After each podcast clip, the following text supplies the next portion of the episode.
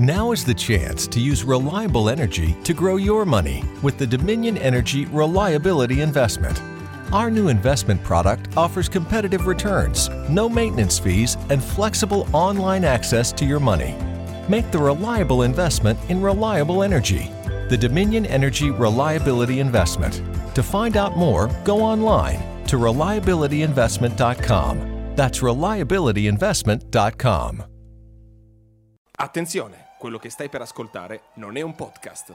O meglio, è un podcast. Per cui prenditi i tuoi 45 minuti, rilassati e lasciati trasportare dal primo varietà podcast radiofonico. Francesco e Stefano? Presentano! Oh, ma quindi cosa presentano? Non è un podcast! Ah, ma quindi un podcast! Non è un podcast! Ma sarà un varietà allora? Non è un podcast! Ma quindi cos'è? Ma che minchia ne so? Ah, ok. Buonasera! Eccoci, siamo tornati, la quinta puntata ufficiale di Non è un podcast. Io sono Stefano. E io sono Stefano, siamo due Stefani, non è Francesco, infatti si chiamerà il programma di questa sera. Benvenuti a questa diretta del giovedì sera opposte tentazioni. Ma di quali tentazioni parleremo? Allora, questa sera sarà una serata molto molto eh, piena, piena di argomenti, perché questa sera, tra l'altro, dobbiamo dire che l'argomento che apre questa puntata è un argomento che ci giunge direttamente da, eh, dai nostri ascoltatori. Perché? Perché sembriamo due pezzi di merda. No? sembriamo, in realtà lo siamo davvero, ma al netto di quello sembriamo un pochettino ingenui. Ma in realtà la puntata scorsa abbiamo parlato, caro Stefano, di usanze, usanze che in realtà non sono italiane, ma gli stranieri, soprattutto gli americani, pensano che lo siano. Ad esempio, le polpette, le, le spaghetti con le polpette, il cappuccino Esatto. ogni ora del giorno e della notte. E c'è una cosa in particolare che ha suscitato l'attenzione degli americani nel dire: Ma guarda questi italiani come mangiano bene. Ed è la pizza all'ananas. Tu l'hai mai assaggiata la pizza all'ananas, caro Stefano? No, devo dire che io non ho mai assaggiato la pizza all'ananas, peraltro a me l'ananas fa abbastanza, proprio come frutto, non so se posso dirlo, ma fa abbastanza cagare, mi fa abbastanza cagare da dritto anche proprio, appena vedo l'ananas io mi perdo proprio tutto. In- Eh, realtà quindi l'ananas no, non ho mai assaggiato la pizza all'ananas. L'ananas ha anche delle proprietà molto molto importanti, ma te le dico poi in privato quali sono queste proprietà. Eh, e ehm, praticamente una nostra amica che ci, che ci- che ci segue molto spesso, eh, che si chiama Giulia, e la salutiamo, ci scrive e ci dice... Io dico sempre, attenzione, da qua parte tutto, la no- parte la nostra puntata e partono le nostre riflessioni e il titolo della puntata, Opposte tentazioni. Da qua parte la nostra vita praticamente. Esatto, io dico sempre che la pizza con l'ananas è la metafora dell'amore incondizionato. Insegna che la diversità è bella e che anche due cose completamente avulse, se combinate insieme, possono creare una rivoluzione di gusti e nuove connessioni. E insegna che non ci sono confini né combinazioni giuste. Però quanto è buona. Questa era invece la parte un po' più personale. E quindi dalla, dalla riflessione che eh, la nostra amica Giulia ha fatto, ovvero la pizza all'ananas è un qualcosa di assurdo a livello di combinazione, ma è una bella sfida perché ci insegna che appunto l'alchimia, no? Le- le- gli esperimenti possono, noi ci siamo detti, ma effettivamente, caro Stefano, gli opposti si attraggono oppure no, secondo te e secondo i nostri ascoltatori? Per affrontare questo tema adesso sviscereremo tutti i nostri pensieri, siamo andati fino nelle nostre budella a cercare le motivazioni per cui gli opposti si attraggono o per cui gli opposti non si attraggono. E allora affronteremo questo argomento sviscerandovi i nostri magnifici 5 punti a favore e 5 punti contro questa grande, grande macro eh, affermazione, credenza popolare, possiamo chiamarla, anche perché eh, avremmo potuto chiamarla non gli opposti si attraggono, ma eh, i simili si pigliano, come quell'altro. No, gli opposti si attraggono e appunto i, i- simili, no? chi, chi si somiglia si piglia. ecco. Esatto, chi si somiglia si piglia, non ricordavo più chi si somiglia si piglia, avremmo, avremmo potuto chiamare la nostra puntata eh, a posto di opposte tentazioni, piglie e tentazioni, però era più brutto, allora abbiamo detto no, parliamo di opposti si attraggono. a proposito di questo, abbiamo trovato dei magnifici punti, ora di partire, basta, mi sono rotto i coglioni. no, impazzisce da solo, vabbè. allora, eh, io partirei, non lo so, se sei d'accordo, io partirei con i pro. Sì, allora, perché, eh, perché il fatto che due persone completamente ca- caratterialmente opposte eh, si attraggano, il perché è una cosa secondo te positiva, caro Stefano? Dimmene qualcuna, dai. allora, te ne dico qualcuna. Partiamo con gli opposti si attraggono, secondo me, perché creano relazioni rischiose e quindi emozionanti. Chiaramente eh, gli opposti si attraggono sono diversi, no? Gli opposti sono proprio opposti, diametralmente opposti, oppure molto molto diversi. Perciò inizialmente c'è una voglia di scoprire l'altro perché è molto diverso da te. Qui generalmente è già sempre così perché il maschio è diverso dalla donna in generale, però eh, in questa cosa qua io volevo dire questo, eh, generano relazioni rischiose che, nel modo positivo, volevo dire, perché eh, si generano delle relazioni dove tu hai voglia, molta, molta, molta, molta voglia di scoprire l'altra persona, perché è molto diversa da te, scoprire le sue abitudini, scoprire eh, le sue passioni, scoprire ciò che piace a lei, il suo look, suoi, le sue amicizie che sono molto diverse dalle tue. Insomma, eh, questo era il mio primo punto pro. Ok, quindi la, la, scoperta di un qualcosa che è ignoto perché non appartiene al nostro mondo e quindi cercare di entrare all'interno di questo mondo. Molto interessante. Invece, secondo me, il fatto che due persone siano opposte ma vadano ad attrarsi vicendevolmente fa sì che eh, il rapporto viene vissuto come una sfida. Cioè il fatto che eh, ogni, ogni, ogni, momento di incontro, ogni momento in cui questi poli opposti si avvicinano, o meglio, uno dei due riesce ad avvicinarsi un po' di più e a capire ed entrare in, in una rotta di collisione ma positiva con l'altro, fa sì che ci sia una conquista, cioè si arrivi a, a un punto in cui, in cui dire cazzo, ho, cazzo. Fatto, ho, fatto, un passo in avanti verso, verso, quella persona. Il famoso discorso del saper conquistare, cioè la sfida, il bello della sfida è che ti pone degli obiettivi e poi se riesci a superarli eh, hai quel gusto dolce in bocca. Eh, esatto. vice, viceversa, no, il famoso riuscire a scalare l'Everest e mettere la bandierina sull'Everest, per quanto faticoso, però dà soddisfazione. Andare tutto in discesa e dire ma sì, lei la pensa come me, lei, a questo poi magari ne parliamo dopo, lei la pensa come me, eccetera, eccetera, porta a, al fatto che, eh, che, magari un rapporto uno la vive in maniera piatta o col pilota automatico. E quindi esatto. la sfida, la bellezza della sfida, questo può essere una un'ottima sì. cosa.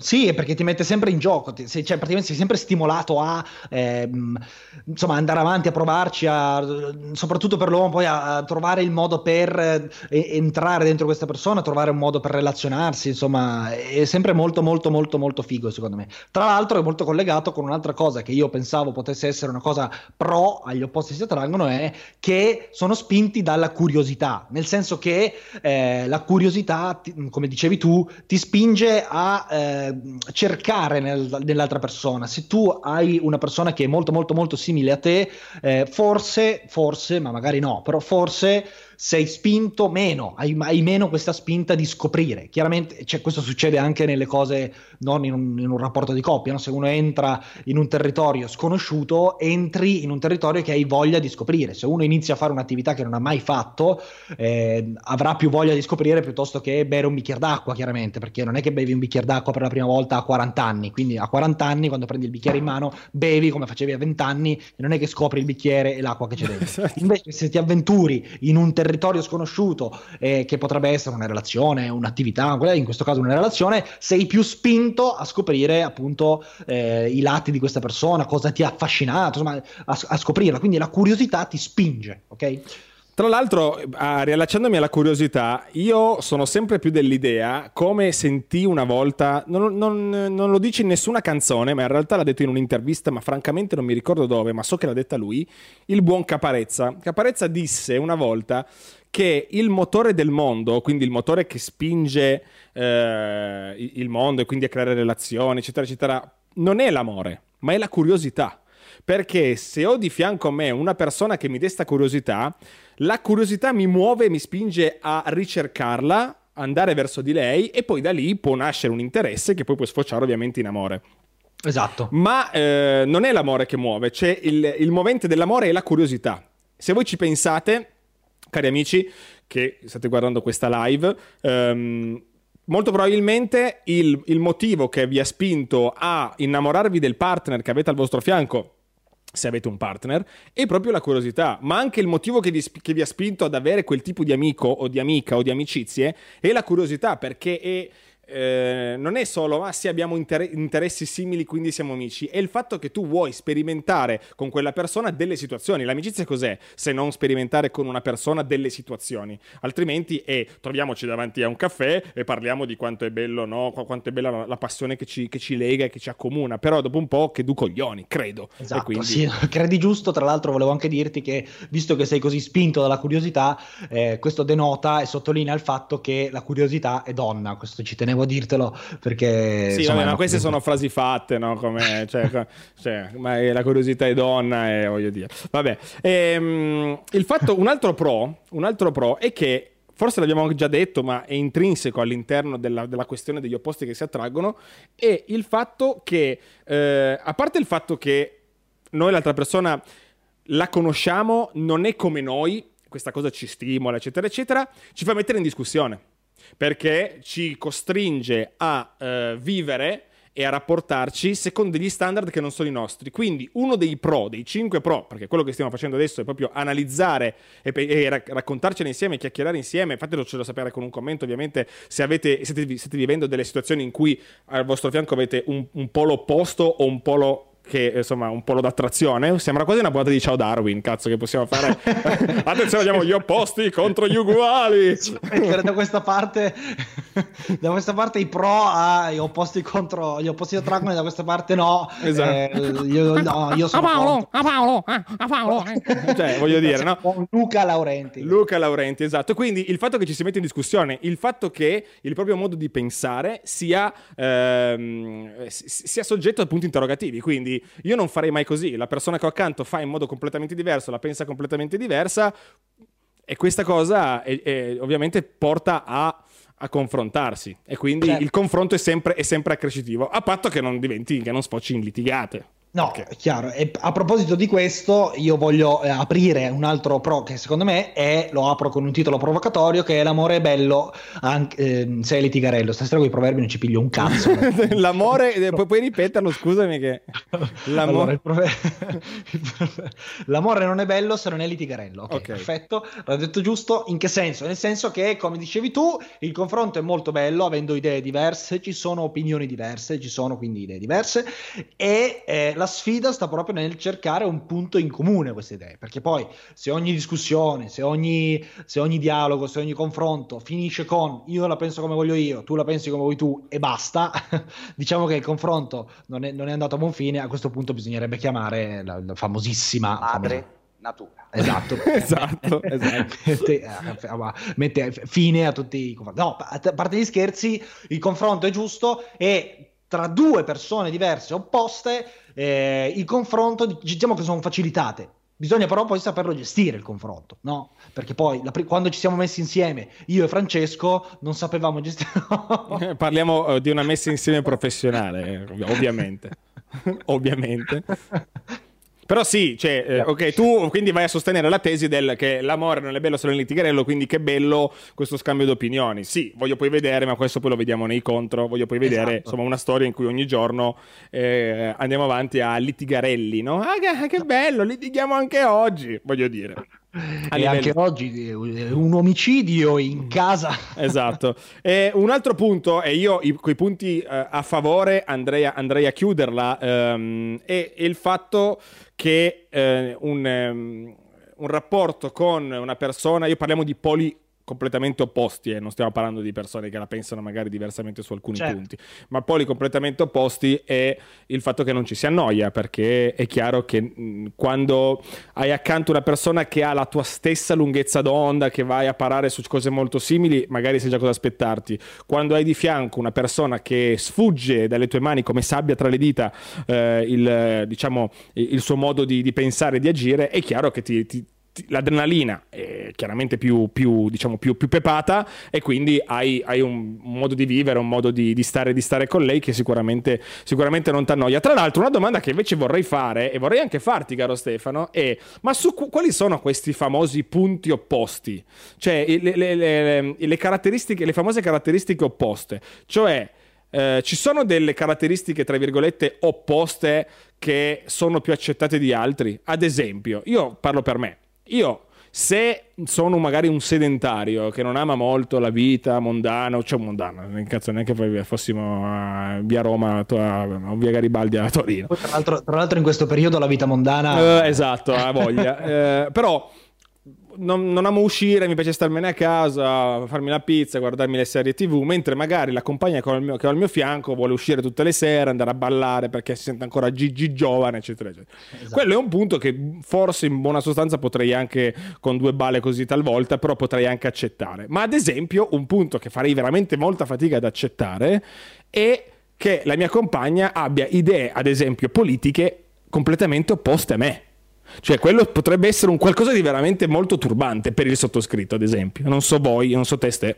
Allora, per quanto mi riguarda, eh, la politica in realtà, per quanto mi riguarda, avere idee politiche, eh, diciamo, totalmente opposte, eh, forse anche a me potrebbe turbare diciamo avere idee politiche un po' diverse, quindi parliamoci chiaro, parliamo proprio chiaro. Uno, cioè non stiamo parlando di uno che è, adesso faccio gli estremi, non stiamo parlando di uno di, di, Hitler e Stalin che si mettono insieme. No, non stiamo parlando di questo. Però idee politiche magari un po' scostanti, un po' uno tendente da una parte, un po' uno tendente dall'altra, per quanto mi riguarda non mi darebbe così fastidio, nel senso che anzi, essendo io uno che, a cui piacciono eh, discuss- cioè discussioni, posi- discussione, non discussione litigata, ma dis- uh, un dialogo, ecco, un dialogo, un confronto sempre, mi piacciono sempre, quindi non, non, non mi stanco mai, eh, ah, potrebbe anzi stimolarmi per eh, trovare, ma non per convincere l'altra persona, no, per... Sapere bene, visto che l'attualità va avanti ogni giorno, e quindi potrebbe, essere un'occasione di dialogo di come la vedi tu, come la vedo io. Eh. Chiaro che su alcune cose poi se andiamo a, a, toccare delle spine dove la vita in realtà è un, insomma, un bene, la vita di coppia si vive insieme e quindi alcune cose le si tocca insieme. Il dialogo eh, a quel punto lì diventa Vedremo. Se, in quei casi lì, se la si pensa nello stesso modo, potrebbe aiutare. Vedremo dopo col processo, vediamo quanto ti piace litigare o, o dire la tua in maniera, in maniera perché dopo, dopo, rimanete con noi, mi raccomando, dopo il primo grillo parlante avremo il processo, processo al regno Disney, eccetera, eccetera. Caro Stefano, abbiamo parlato dei pro, del fatto esatto. de, del perché i magnifici 5 po- punti positivi del fatto che due persone ehm, uh, si, attraggono, si attraggono essendo molto diverse, essendo opposte. Dopo apriremo le gabbie, andremo a leggere anche i vostri commenti e da lì magari scopriremo tante altre cose. Ma invece adesso andiamo a parlare dei, dei contro, il perché due persone che si attraggono, due poli tra virgolette opposti, eh, non sono, cioè è una cosa magari dal punto di vista metaforico astratto molto bella, no? Ah, litigare è costruttivo, bene, però poi nella, nella, pratica invece non si può fare. Allora, caro Ste, vai, parti, vai, vai, vai. Allora, io come primo punto contro, eh, devo dire che ho messo che tra le persone che sono opposte, diciamo così, c'è anche un'abitudine che a me, mh, mm, per quanto mi riguarda, mi darebbe molto fastidio, cioè il cibo. Il cibo cosa vuol dire? Parlando, io parlo sempre per opposti, eh, non sì. un po' diversi. Non, eh, io mangio un po' più di verdura e io mangio di opposti. Attenzione, no. abbiamo avuto un piccolo problema tecnico, poi ne parleremo magari nel dopo live di questo problema. Comunque, comunque, eh, sto parlando di questo. Se io sono co- tutto il bene che voglio, basta fare i paraculo, mi sono rotto il cazzo, ok? Se io sono, ti dice niente. sono vegano, ah. anzi, se tu sei vegana okay. e io non lo sono, questo per quanto mi riguarda e pensando un po' in generale anche, secondo me è un gran, potrebbe essere un gran problema, perché, ma non solo per il fatto del cosa facciamo a Pasquetto, io faccio la grigliata di costine, tu fai la grigliata di zucchine, no, non per quello, ma proprio per la vita di tutti i giorni, la quotidianità, cioè come eh, è difficile, cazzo, ma allora io vado a fare la spesa, ok va bene, cosa compro? Eh, per me è una lista, per te è un'altra poi cuciniamo pranzo, cosa facciamo? Per me una cosa, per te un'altra. Facciamo cena, per, cosa, per me una cosa, per te... Cioè, la diversità di questo, ma soprattutto anche il non di sentirsi poi brutto, anche giudicato nel caso di, di, di, di credo, eh, poi magari non è così, fatelo sapere nei commenti se c'è qualche esperienza di, persona vegana e l'altra no, ma secondo me a un certo punto una delle due cambia il suo stile alimentare. Uh, addirittura. Abbandoni così le tue credenze per amore. Ah, hai capito, eh, bravo, bravo. Ehm, invece un contro, poi ovviamente alla fine di questo nostro piccolo insomma, excursus, eh, diciamo in cui ci, ci poniamo domande, no? il perché sì e il perché no, diremo da che parte stiamo, da che parte, se noi siamo più propensi a sì, crediamo che due posti si attraggono o no, non credo affatto che due posti si attraggono. Secondo me... Ehm, eh, ovviamente ho i soliti appunti fatti eh, 5 minuti prima della diretta. Secondo me, invece, uno dei contro è il fatto che se è vero che la curiosità muove, muove il sole e l'arte, l'arte, l'altre stelle, come direbbe il buon Dante, eh, la curiosità talvolta può essere invece un, um, un qualcosa di un movente egoistico, nel senso sono quella, quella persona diversa, molto diversa da me, mi incuriosisce, però sono mosso io da una, una mia voglia di soddisfare questa curiosità, mi muovo verso di lei, ma e cerco magari di vivere un rapporto in relazione alla mia curiosità, ma è una curiosità più che altro per soddisfare un, un, eh, un, un, pallino che ho io. Una volta soddisfatto questo pallino, ho intenzione di proseguire, ho intenzione di costruire, oppure dico, ok, ci ho provato, non sa da fa, magari mi, mi guardo attorno e cerco chi può essere più simile caratterialmente, mentalmente a, a, a, quello, che, a quello, che, sono io. Quindi la curiosità come doppia arma di taglio, no? come, come, altra faccia della stessa medaglia. Quindi il fatto che la curiosità possa essere semplicemente un movente, ma molto molto egoistico, perché l'egoismo torna tanto, credo, nei, nei contri di questo tipo di, di, questo tipo di, di relazione, in cui, ripetiamo, gli opposti si attraggono o forse no. Esatto, sono totalmente d'accordo con te eh, perché a proposito di armi a doppio taglio, io pensavo anche tra i punti di contro eh, allo stile, stile nel senso che più che mi piace la tuta, mi piace il jeans, eh, stile nel senso di partendo da lì, partendo da un look estetico, però un look estetico si sa, lo sanno molto bene gli stilisti, credo, eh, riflette un po' quello che, quello che sei, sei, tu come natura, no? il modo tuo di, di vestirti, di... e mh, mm, va a ricadere anche questa cosa qua nella, nello stile tuo di vita, un po' quello che dicevi tu prima nei, con, nei pro, scusami, eh, del eh, interessi. No, io sono un tipo più sedentario, eh, tu invece sei un tipo più um, che usciresti tutte le sere o magari non usciresti per andare a fare movida, a ballare, ma usciresti per... cioè sei uno molto sportivo, io invece no. Una, ecco, questa roba qua all'inizio può essere come, è più o meno simile a quello che hai detto, cioè può muovere me, però a un certo punto secondo me eh, mi stanco e lascio perdere. Quindi, secondo me, gli interessi diversi che all'inizio possono incuriosire, ma da entrambe le parti, eh, questa cosa qua, non è che solo dalla parte che poi viene sempre visto l'uomo, quello che si rompe le palle, ma non è detto il classico uomo, quello che che palle, ma perché l'uomo parla così? Ma, beh, ma perché fai queste imitazioni dell'uomo? Non capisco. Basta con questa cosa, scusami, vai pure avanti. No, stavo terminando e stavo dicendo che quindi secondo me gli interessi diversi, se non mossi realmente, realmente, qua andiamo a toccare un, un po' di poesia, bellissimo tutto, bellissimo tutto quanto, anche il fatto che la curiosità che spinge, tutto quanto, però a un certo punto entra in gioco, secondo me, l'amore, nel senso che se no No, no Se vai avanti. C'è un vero, un vero sentimento che tu hai voglia di, amore è la volontà, se hai voglia di coltivarlo, queste, queste diversità possono essere compatibili, altrimenti no. Sì, esattamente come dicevi tu, eh, io credo che il contro degli opposti che si attraggono sia anche e soprattutto, che penso che sia una delle cose più importanti che sostiene la tesi del no e, e quindi in questo modo vado a schierarmi eh, e vado a, prend- vado, vado a, fare una scelta, caro Stefano, cosa che tu non sai fare, perché stai, no, no, tu stai continuando a tergiversare, vado a fare una scelta e mi schiero con il contro, quindi è affascinante l'ipotesi ed è vero il fatto che eh, aspetti, scusate, aspetti parzialmente differenti da noi possono stimolare, ma il fatto di essere completamente opposti genera sì magari delle storie, storie magari molto intense, storie che dettate dalla curiosità, dall'adrenalina, dalla voglia di scoprire, eccetera, eccetera, ma storie che hanno una durata secondo me molto molto breve. Perché detto voglia di scopare? No, così detto. Voglia di scoprire l'altra persona, la curiosità, eccetera, ah, eccetera.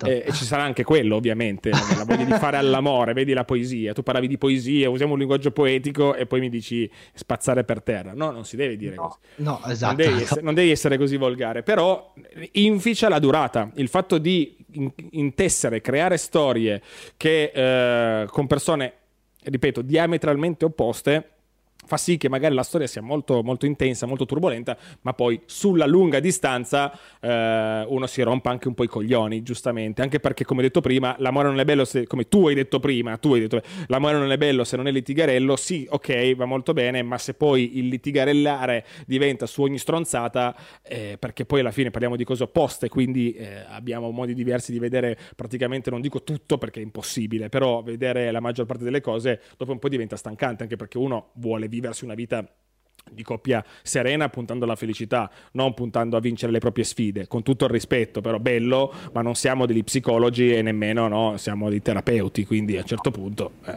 direi... Infatti, infatti, attenzione, mi schiero anch'io. Eh, parlando di estremi, io sono per il contro, perché non riesco a immaginare una vita con eh, una persona totalmente opposta da me con questo sottolineo anche il fatto che non, non, esistono due persone uguali, perciò già in due persone simili c'è della diversità. Non è il caso di andare, secondo me, di andare a cercare l'opposto, perché già in due persone simili ci sono diversità, diversità di pensieri, di, diversità di... c'è già la diversità, è innata nell'uomo, secondo me, quindi non è il caso di essere totalmente opposti. Totalmente opposto rischia di generare una guerra, tipo, infatti Infatti, infatti, questo è un dato certo che il coronavirus è nato da due persone opposte che si sono detto a un certo punto vaffanculo e mentre si sono parlate lo sputacchio è uscito dalla bocca di una. Esatto, abbiamo scoperto la causa del coronavirus, eh, esattamente.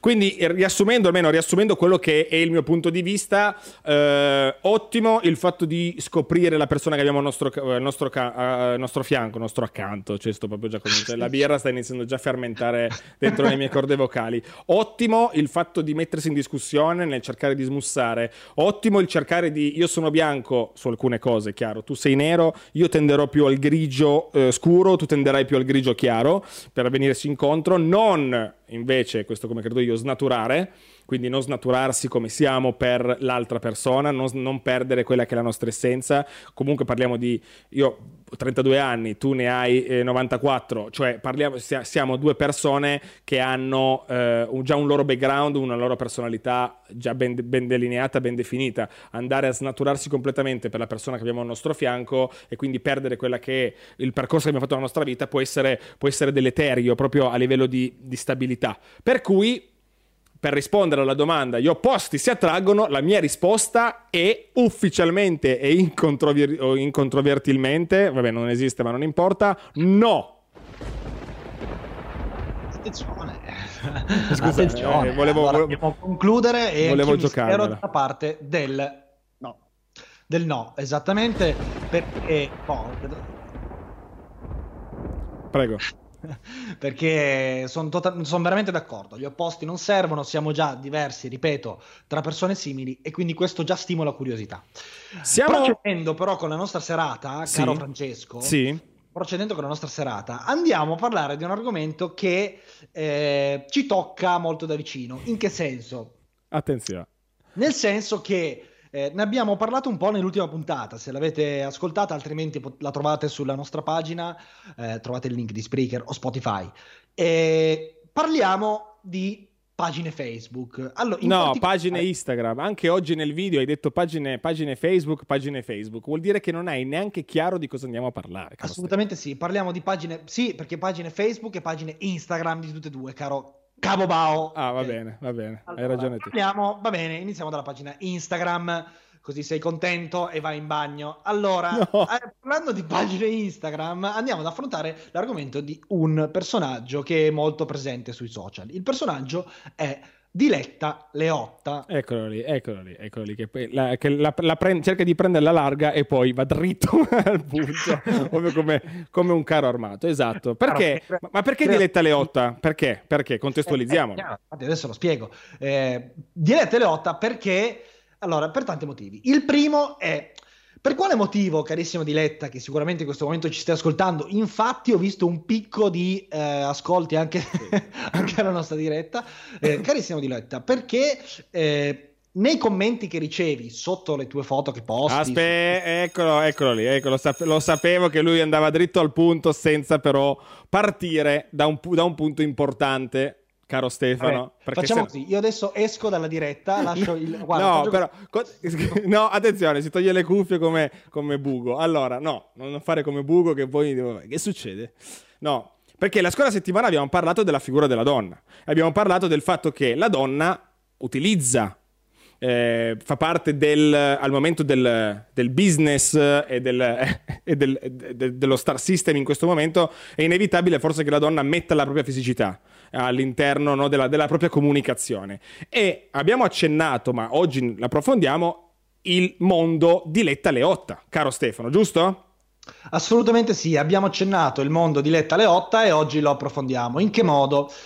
In questo modo qua, partiamo prima di partire dai commenti generali, partiamo dai eh, commenti di una, una, persona molto particolare, perché, come ha detto bene Francesco, abbiamo affrontato appunto il ruolo della donna, di come mette a, ser- a servizio, tra virgolette, il suo corpo per pubblicità, per eh, marchio, per eh, lavoro che fa e quant'altro. Esatto. Eh, parlando di questo, diciamo che è un po' il simbolo attuale, postmoderno, contemporaneo è un po' tra, tra, tanti Diletta Leotta. Per quale motivo? Perché, allora sappiamo, chi non conoscesse Diletta Leotta è una conduttrice radiofonica, una conduttrice televisiva che si occupa di sport, di calcio ehm, e diciamo che ha fatto scalpore perché qualche anno fa erano uscite delle foto sue eh, nude, scattate non so in quale, in quale, circostanza, però poi pubblicate da un ragazzotto che mh, mm, probabilmente voleva sfancularla.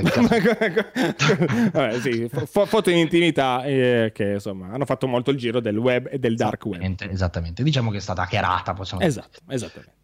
E da lì poi è iniziato il, il suo viaggio nella televisione eh, contro ovviamente il, il, foto, contro ovviamente queste foto che vengono, eh, questo diciamo abuso virtuale, bla bla bla.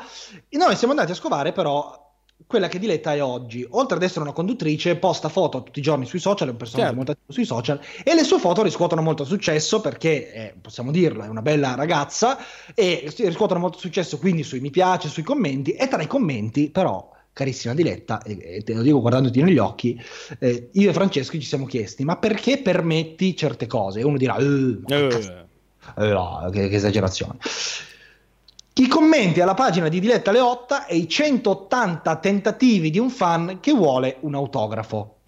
Ah. Questo è quello che siamo riusciti a scovare, vero Francesco?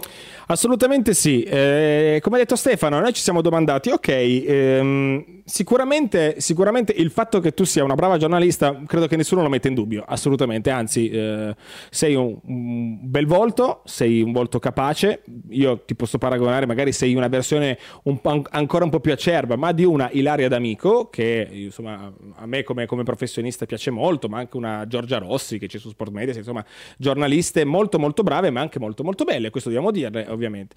Ehm, però quello che ci siamo domandati con Stefano è proprio, è proprio il fatto del, ma...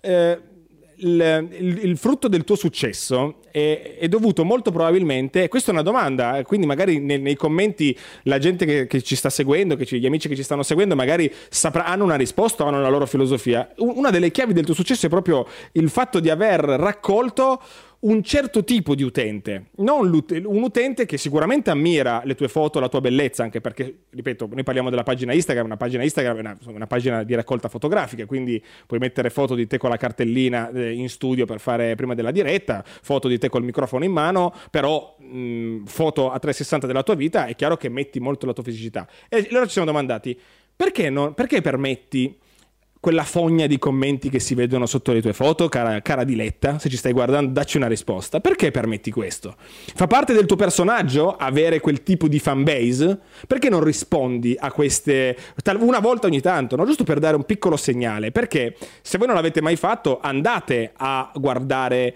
che tipo di commenti ci sono no? Eh, sotto una pagina di Diletta Leotta e sono qualcosa di, caro Stefano, abbastanza agghiacciante e lo dico da, da, da, uomo che guarda le, magari la foto di, sì, di una bella ragazza e dice molto bella, ma ragazzi ci sono delle cose che so che fanno accapponare la pelle di pollo. Sì, ma, ma uomo ma, ma, da persona umana, diciamo da persona umana, perché un conto è dire ah è una bella ragazza, un conto è non lo faremo, ma scrivere certe cose che potete andare a leggere, non c'è bisogno che noi le leggiamo qui in questa sede. Eh, sono veramente aberranti e, e uno si chiede come come può un uomo, una persona umana eh, andare a pubblicare certe cose, tra l'altro sapendo che queste cose probabilmente non se ne rendono conto e pensano che questi commenti, boh, non lo so, li legga solo lei, che, che queste cose qua sono pubbliche, ma anche li leggesse solo lei.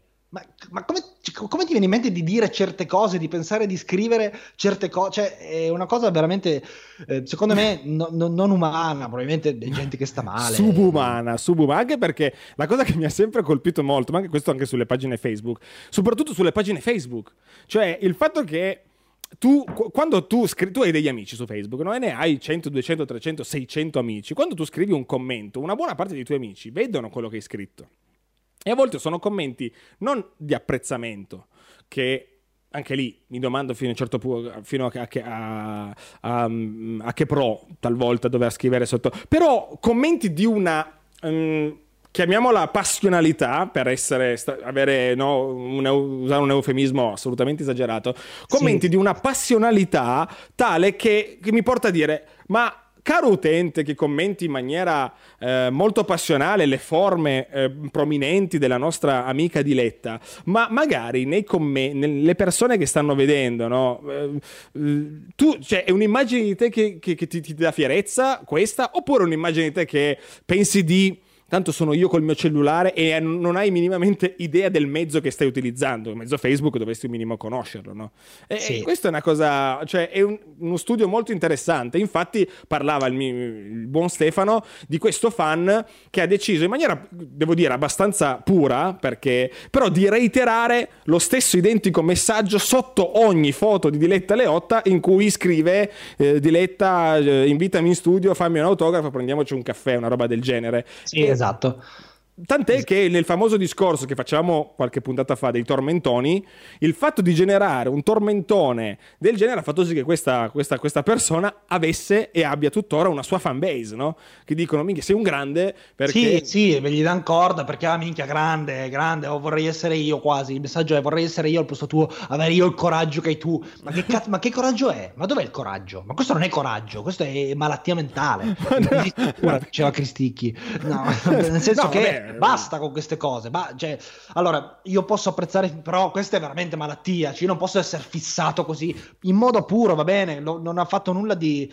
Non ha scritto nulla di, di, di, porco, possiamo dire così. però, porco. Eh, però veramente non può essere così pressante. Peraltro, però, mi rivolgo anche a, a Diletta. Diletta, io ogni tanto mi capitava quando si stava ancora in macchina, che si viaggiava ogni tanto, di eh, viaggiare nell'orario. Io solitamente ascolto Radio 105, che salutiamo. Eh, eh, nell'orario in cui tu facevi il tuo programma. In questo programma è capitato più di una volta eh, che magari eh, la radio telefona all'ascoltatore, l'ascoltatore che parla, qua fa la battuta su Diletta, qua la butta un po' su lei, e lei ci sta allora, io capisco che in diretta, in diretta tu non possa dire chissà cosa. In diletta.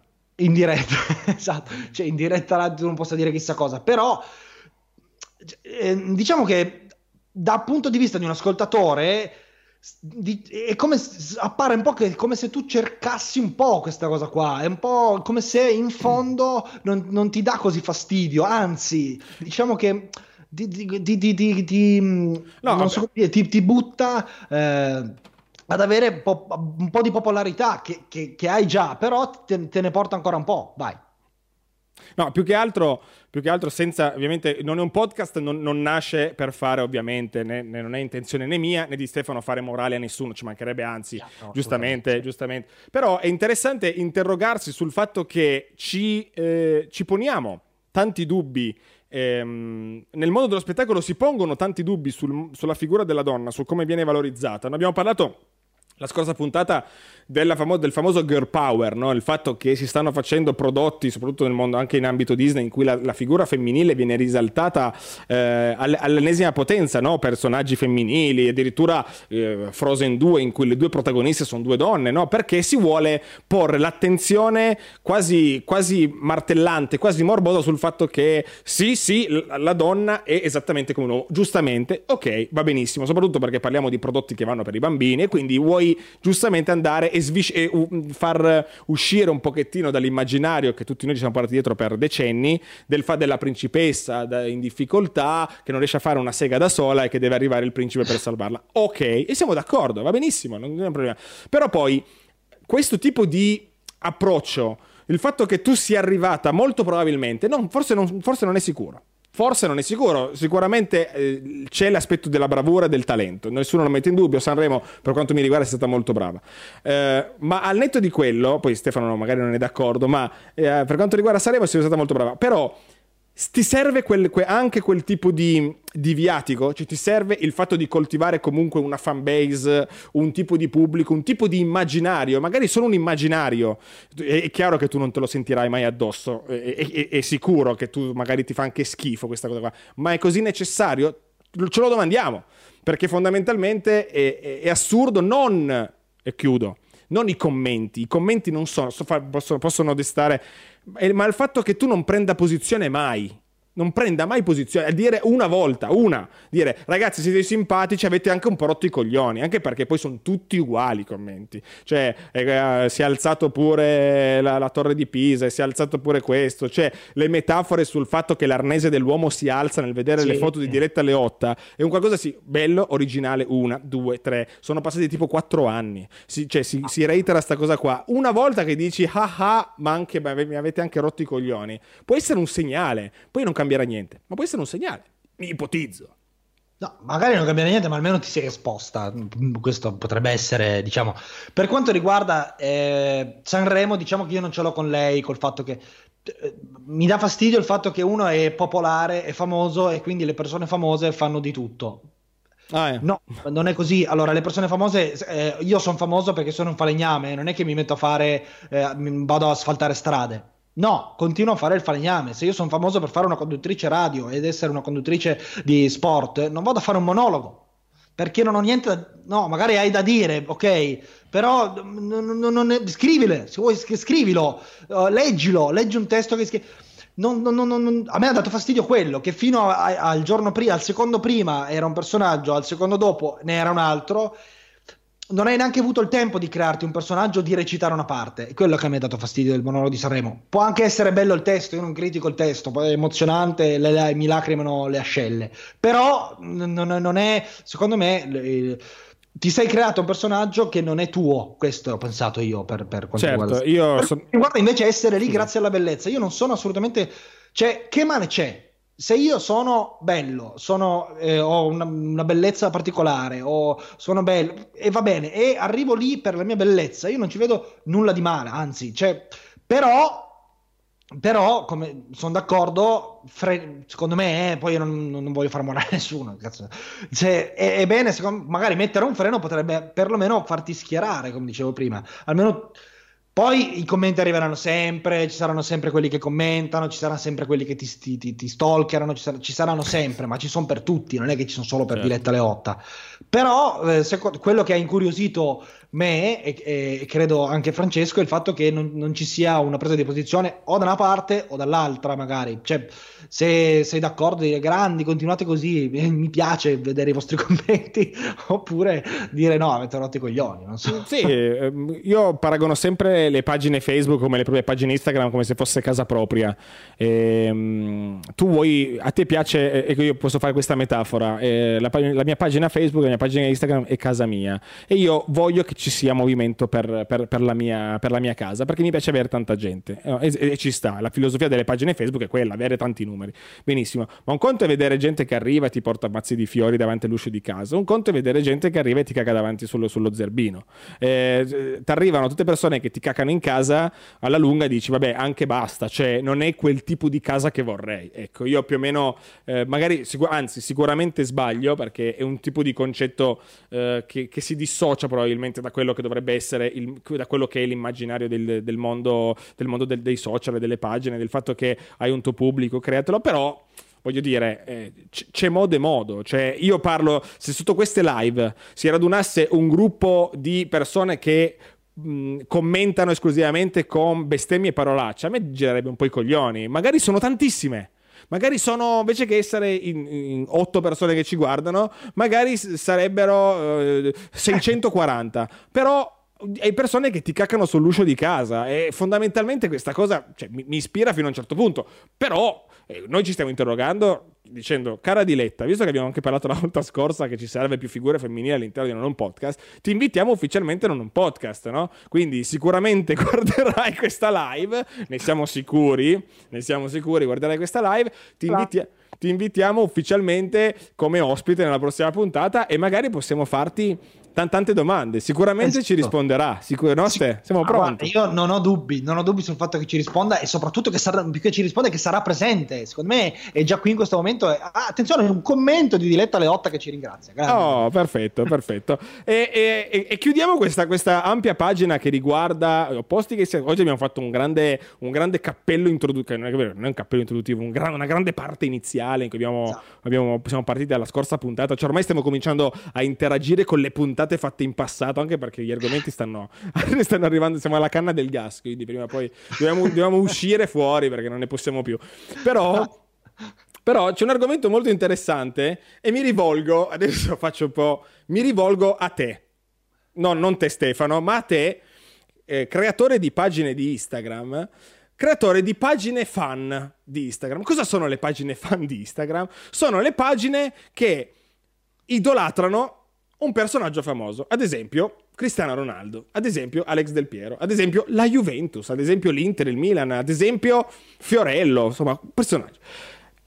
Pagine che raccolgono un sacco di, di iscritti, e ci sta perché ripostando come contenuti propri della pagina foto già postate dal profilo ufficiale. Ora, e qua io vado, vado fuori, cioè mi, mi, il mio cervello implode e poi esplode, cioè fa questo tipo di movimento, perché non riesco a capire quale, quale meccanismo mentale, magari tutti voi che magari seguite queste pagine sapete rispondermi, infatti tra poco leggeremo tutti i commenti, cercheremo di capire se, esatto. eh, se ci sono le parolacce e le bestemmie sotto i commenti o se invece c'è, stato, c'è stato, un po' di dibattito.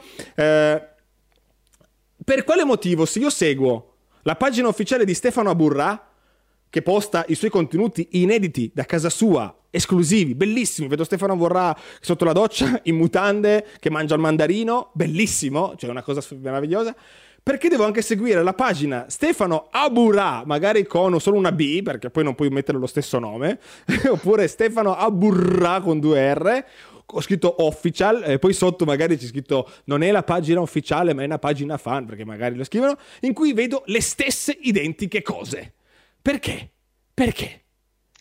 No, allora io non, non, so rispondere a questa, so. a questa domanda, eh, però mi ha incuriosito molto questa cosa qua perché io casualmente qualche anno fa, e me ne sono accorto recentemente, quindi non, non presto, ma perché non ci ho mai fatto caso, e eh, seguivo una pagina di Fiorello, seguivo una pagina di Fiorello su Facebook, ah. su Facebook, ma no, figo. Beh. Poi eh, questa pagina di Fiorello mi rendevo conto, mi sono reso conto recentemente, ma recentemente vuol dire qualche settimana fa, non, non, non tanto, tanto prima, che ripostava, esattamente quello che dicevi tu, ripostava quello che Facebook, quello che Fiorello metteva su Instagram, su Facebook, nelle sue pagine ufficiali, lo ripostava da, prendendo da qualsiasi parte, prendeva da Instagram, prendeva da Facebook, prendeva da Twitter e ripostava tutto lì, tutto lì, ta, ta, ta, tutti che commentavano, grande, grande, grande. E, e a quel punto, quando io ho scoperto questa cosa, mi chiedevo, ma anche tutti i commenti che ci sono sotto, ma io commento per, cioè, perché? A parte il fatto che anche nelle, nelle, nelle pagine ufficiali i commenti non verranno mai letti, però a- almeno hanno un senso. Commetto sotto un video della pagina del, de- originale. I commenti sotto una pagina fan. Chi li legge? Cioè, chi li legge? Chi li legge? Li legge, chi... li legge il proprietario, il proprietario della pagina. Che, che, che, che, magari che poi sai, non lo so, eh, sono cose magiche. Per me è magia vera. Cioè, il, il fatto che io decido di seguire sia la pagina di Ronaldo che la pagina Cristiano Ronaldo fan. Forse, forse ho una sorta di idea in questo. Forse c'è la volontà di creare una comunità cioè dire siamo tutti noi a cui piace lui. Ma allora chiama la pagina Cristiano Ronaldo fan, che dici raduniamo tutti i fan di Cristiano Ronaldo, non la chiami Ronaldo Cristiano. Ma che cazzo? No, beh, io implodo. Queste cose mi fanno implodere. Non riesco Sì, a capire. Però, però, va bene, è un'idea carina quella del- della comunità e tutto. Cioè, è un'idea de- carina, ma del cazzo, possiamo dirlo, perché cioè, no, c'è non- bisogno c'è di creare una pagina perché se per sentirsi una comunità Vabbè, di- ma pri- una comunità, non ho una- sentirsi una comunità per credere che ne so, eh, ci sentiamo una comunità e qui- l'oggetto è il muro bianco. A tutti piace il muro Vabbè, bianco. ma è il principio, è il princi- è il principio, è il principio dei social, cioè il fatto che facciamo tutti parte, cioè il sentirsi parte di un gruppo. Eh, fa, fa sì che nascono i personaggi politici e la gente gli va presso, cioè sentirsi parte di una, una, una cerchia di persone che la pensano esattamente come te e che amano un certo tipo di personaggio è la chiave e il motore dei social, altrimenti non si spiegherebbero pagine con milioni di fan. Il fatto che, e te lo dico in maniera cruda, te lo dico in maniera cruda, il fatto che non è un podcast abbia 100 persone è perché, perché non c'è, ma giustamente la gente non si sente parte della comunità di non è un podcast Ma è perché chiaro, sì, ovvio, ma è No? ovvio. que- ok. Eh. Però la, la comunità si crea, secondo me, intorno a un ideale, un'idea, un'ideologia. no, eh, eh... no, no, ma aspetta, aspetta. È, è così nella normalità. sì ma non è così sui social crea- quando si crea una comunità sui social attorno a un personaggio è perché tu idealizzi quel personaggio. Qui, perché tutte le altre comunità che nascono sui, so- sui social, parliamo dei social, tu, eh, un conto è mettere mi piace la pagina ufficiale, ma la pagina dei fan, secondo me non è una comunità, è che si sta idealizzando quella persona a tal punto da creare una comunità attorno a quella persona. Sì, vabbè, Cioè, quella- non- non è necessariamente idealizzarla, è anche solo condividere e es- essere parte di una passione. Cioè, io a me piace la. mh, seguo la Juve e so che tutte le persone che seguono quella, quella pagina lì condividono questa passione e quindi. Sì, però vedi che la passione è una, la Juve, una squadra. Una, c'è- se si crea una comunità attorno a una persona, è per, Ma il una- concetto è lo ripeto, stesso. non la pagina ufficiale, la pagina. Eh, E che cazzo? Eh, abbiamo avuto dei problemi tecnici. Attenzione, ah, di nuovo, dei capo La pagina dei fan, secondo me, è un- si, si idealizza quella persona lì. La Juve, la radio, eh, la macchina. Ah, io ho passione per la macchina, creiamo una. Cioè, ma ah, fantastico, anche tu, figo, dai, facciamo un gruppo. Eh, io ho la passione dello schermo del computer, dai, facciamo un gruppo attorno a me. Io ho la passione di Ronaldo. Io anche. Mettiamo la- mi piace alla pagina di Ronaldo. Non metto, ah dai, facciamo un gruppo da quelli a cui piace Ronaldo. Eh, ma, Eh. ma- eh, tu, per, per te è così.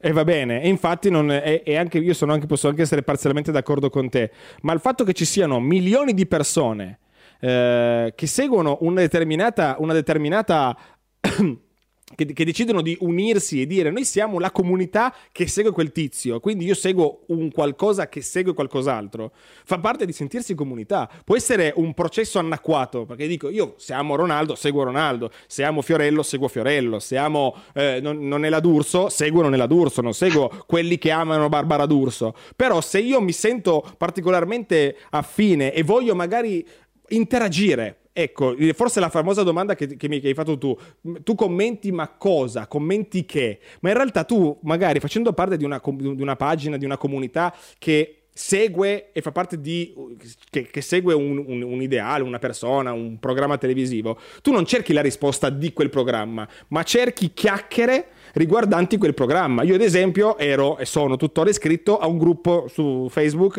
di Masterchef. Io seguo Masterchef, ma non seguo la pagina No, è vero, non seguo la pagina di Masterchef Italia perché non me ne frega un cazzo, perché le cose che, che guardo mi bastano, però mi piace la discussione, il dibattito un po' futile, le pagelle fatte dai fan, cioè seguo quel tipo di comunità. Quindi, ma lì non, non è la, la stessa pagina di Masterchef che riposta le stesse cose, è una comunità di persone, un gruppo, non è una pagina, è un gruppo che si trova e commenta e fa eccetera eccetera. Ma la pagina o la Instagram che mette le stesse cose, più che altro forse e ipotizzo, e vedete come, come si sviluppa la cosa andando avanti nel... Probabilmente il fatto di postare le stesse cose è solo un, un- un lancio per creare il dibattito, creare la, la- la- la chiacchiera o dire quanto è bello, quanto è bravo, quanto è figo. Può essere, può essere, però anche lì mi viene, cioè, sembra che sia un disco rotto che ripeta la stessa cosa, però tipo, facciamo l'esempio su Masterchef, Masterchef è un programma, Masterchef è un programma dove escono pagelle, quindi lanci il, la comunità è comunità di quelli a cui piacciono Masterchef, lanciamo una foto delle pagelle e parte il dibattito sotto nei commenti dove dice no, io sono d'accordo, io avrei fatto così. Io che mi piace Fiorello, metto, metto, mi piace alla pagina di Fiorello e metto mi piace a una pagina di quelli che amano Fiorello. Esce la diretta che Fiorello ha fatto un minuto fa su Instagram. Cioè, che dibattito si crea lì so. Quello che dico io è che dibattito. Oppure mi metto mi piace alla pagina dei fan di Ronaldo. Esce Ronaldo col kiwi in bocca che eh, palleggia. Che dibattito, cioè, l'unico dibattito che si può creare è che io nei commenti dico grande, grandissimo. Eh, eh ma secondo me basta già quello per creare fa- parte, essere parte di uno stesso. Comunque, questo è un quesito. Tra l'altro, ho già letto che ci sono un po' di commenti, quindi adesso andiamo a, a leggerceli. Mentre ci prendiamo la prima pausa, che sono passati tipo 54 minuti dalla, del primo blocco. Pensate che una volta le dirette ci ponevamo il limite di farle dalle 9 alle, 9, alle, alle 10 meno un quarto. Ora sono già le 10 e 10 abbiamo ancora un sacco di cose da sviscerare, Vedi- vedo che, vediamo che siete ancora presenti, rimanete con noi perché adesso caldi come dei boiler, ci prepariamo per il processone, il processo al mondo Disney, non sveliamo ovviamente qual è il titolo del processo, ma rimanete con noi perché dopo questo bellissimo spezzone eh, che adesso Stefano, anzi vado a presentarlo io così non ti autopresenti come un deficiente, perché sennò... Penso che sia più intelligente questa cosa, esatto. penso che funzioni meglio. Esatto, dopo questo monologo di Stefano, che tra l'altro è pubblico, quindi potete trovarlo anche sulla, scrivendo Io voglio la pace, Stefano Aburrà. Così eh, siamo, siamo, sicuri ti, siamo sicuri che ti trovano. Se scrivete Io voglio la pace su YouTube, trovate Stefano in questo monologo struggente, toccante, eh, mistico e meraviglioso. Scritto da lui, scritto da che ho scritto io in un momento anni e anni fa, quanto tempo fa? Forse quattro anni fa, credo, addirittura, poi è passato veramente tanto tanto tempo, quando ancora non perdevo i capelli e non avevo la trippa che ho ora, anche post quarantena. Possiamo dire una cosa, scritto nei tempi possiamo dirlo, in cui si usciva fuori ancora, si poteva uscire di casa. Adesso non puoi più dire, devi dire... Adesso, no, esatto, possiamo dirlo, possiamo, siamo arrivati al punto di poter dire questa cosa qua. Tra l'altro che... faccio solo una mara riflessione, caro Stefano.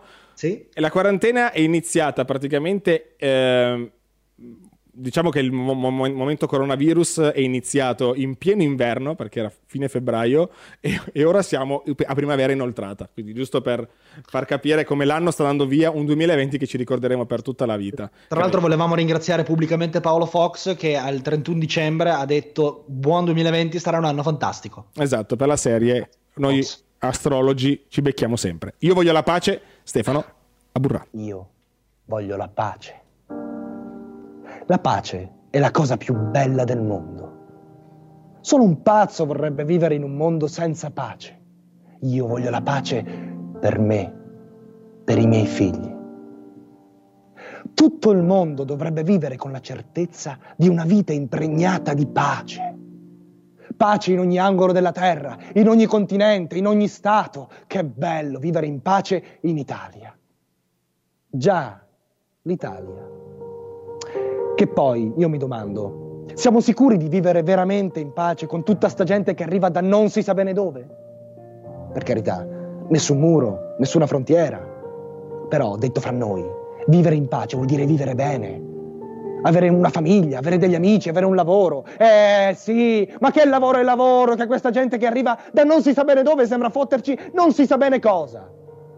Lavoro, opportunità, donne, per carità, io voglio la pace, ma prima veniamo noi, gli italiani. Gli italiani, che popolo stupendo, meraviglioso, appassionati di calcio, instancabili lavoratori, amanti focosi. Sì, voglio un'Italia italiana e basta. Oddio, che poi a pensarci bene, qualche merda ce l'abbiamo anche noi, eh. Prima di tutti i politici, stronzi votati da non si sa bene chi, che campano sulle nostre spalle. Bastardi. L'Italia agli italiani e i politici che si fottano. L'Italia agli italiani per bene, allora. A gente come me, come te, come tutti quelli che vivono nella mia città. Pinerolo, 40.000 anime, gente tranquilla ed onesta. Ma sì, alla fine i politici lasciamoli dove sono, giù, a Roma. Noi stiamo bene fra di noi, in questo piccolo paesino sotto le Alpi. Una grande famiglia. Eh, che poi qualche stronzo abita anche qui da noi, eh. Quello che scarica i materassi rotti sotto casa mia, solo perché ha trovato due cassonetti dell'immondizia e pensa di aver trovato l'ecoisola perfetta. Oppure quello che parcheggia la sua cazzo di macchina ogni giorno davanti al mio garage. Ehi, me ne sbatto delle quattro frecce. Ah, le frecce! Quello che metterle mentre si sta girando in rotonda è chiedere troppo, vero? E poi c'è immancabilmente lo stronzo classe A quello che porta il cane sotto i portici, lo fa cagare e non raccoglie, ma il tuo cane, no? Raccogliere è difficile. Alla fine, l'unico che non ne può nulla è lui, il povero cane. Ma per forza, con un padrone cafone così, cosa puoi fare? Fanculo la pace. Mi prendo un cane. Gli altri che si fottano.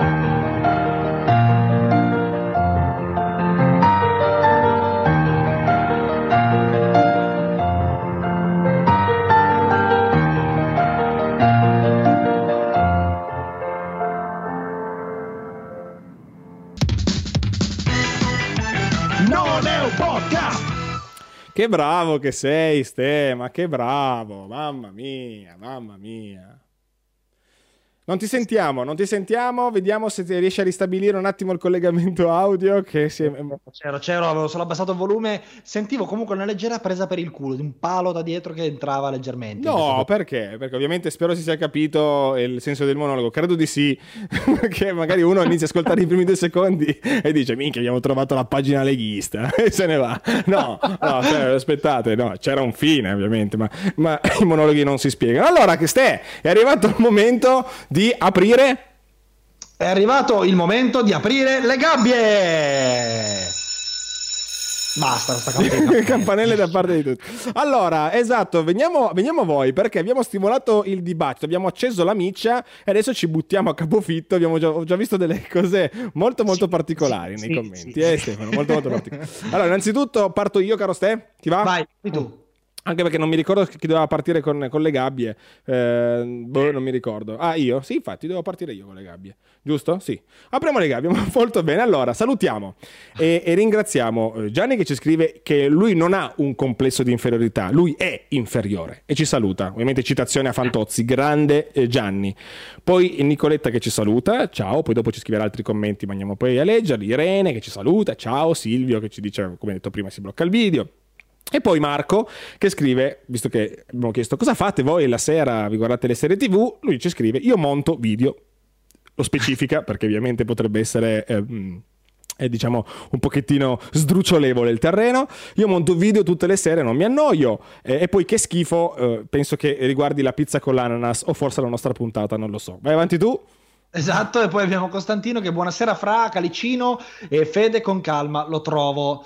Mm, Eh, non riesco a capire bene no, a cosa pe- si riferisca, ma forse tu sì. Sì, credo che ehm, si è confuso. Infatti, dopo scrive: Ste per, tre- per te lo trovo un soprannome perché eh, il nostro Costantino è, è famoso per trovare soprannomi. Ti ha chiamato Fede, ma ci Ok, sta. Ok, ok, perfetto, va benissimo. Fra, a parte il vino, ma gli occhiali sei proprio eh, da Cocoricò. E poi abbiamo sempre con Costantino Cincinfraste e Elisa che scrive riguardo a una cosa che abbiamo affrontato prima. Dice: Beh, teniamo conto che eh, anche del fatto che si parte diversi, ma man mano che va avanti la relazione, se diventa importante, ci si cambia a vicenda, avendo sempre più punti in comune. Questo Esatto. riguardo agli opposti si attraggono, sì, no. In effetti è una riflessione che non abbiamo fatto questa nel, nel nostro, nelle nostra, nei nostri punti contro, punti a favore. Non abbiamo, non abbiamo detto sta cosa qua. Sì, se abbiamo dato per scontato che due- una storia opposta rimane opposta per tutta la vita, no? senza arrivare mai a un punto di incontro, quello, quello sì. Anche perché, insomma, bisogna prima scollinare, e poi una volta che si è scollinato, magari è il, il difficile è magari scollinare se la persona al nostro fianco è completamente all'opposto da noi.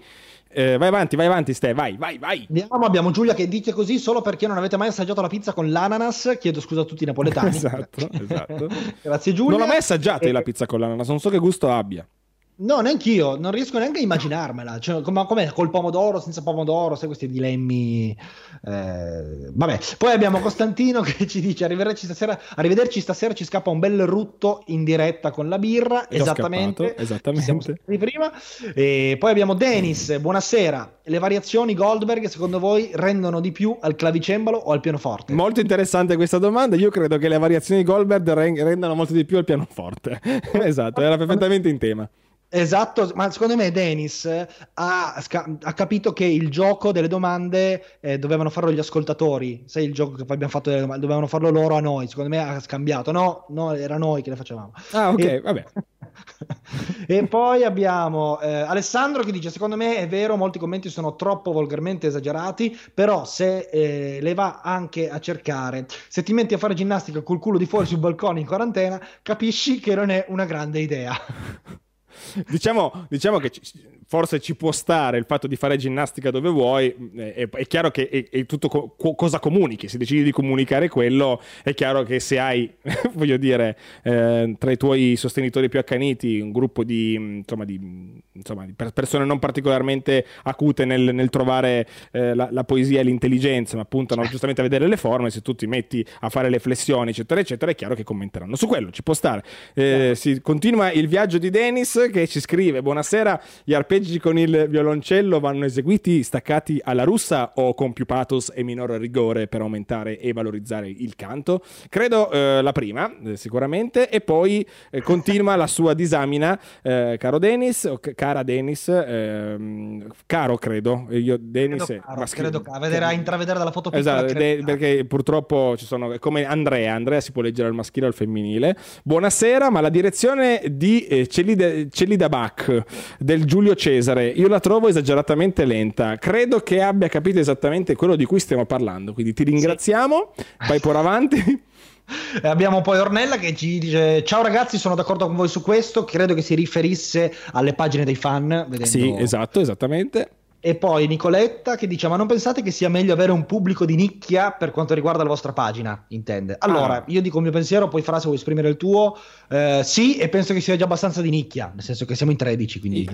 sì, io penso che sia di nicchia e che talvolta sfoci nel pubblico di minchia. Quindi eh, non per la qualità, perché la qualità è alta, che state scrivendo, siete grandi, ma più, che altro per, eh, per in generale, no? per giocare sull'assonanza nicchia-minchia, che fa sempre molto ridere. E poi ringraziamo ancora Nicoletta che scrive comunque sono d'accordo con voi, grazie Nicoletta. Eh, applausi scroscianti da parte di Elisa Rituzza Pinuzza che in un'unica persona sono in tre a guardarci, quindi grazie Elisa, grazie Rituzza e grazie Pinuzza. E poi abbiamo un, un Piero Aburrà selvatico che spunta fuori dal, dalle sterpaglie e scrive Gianni fatti sentire. Eh, penso si riferisca all'amico Gianni Chiappero che ha commentato inizio puntata e poi penso che sia andato a guardarsi Pirati dei Caraibi che questa eh, sera... Credo anch'io, credo questa sera ne facciamo. Signori, signori, signori, è arrivato il grande, irreprensibile momento, il momento, caro Stefano, lo lascio dire a te, il momento, io poi elencherò il nome del processo, ma lascio dire a te le regole e tutto quanto. Quindi vai Ste. Il processo.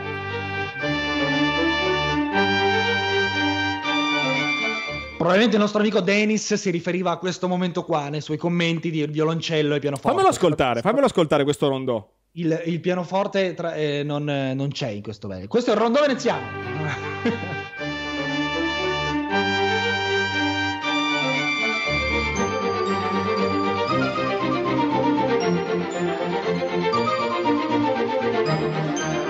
E abbiamo raggiunto il momento più alto della nostra trasmissione e su questo momento più alto allora andiamo ad affrontare il processo. Allora, il processo, che cos'è il processo? Allora, il processo è una rubrica totalmente nuova che abbiamo creato in questa live.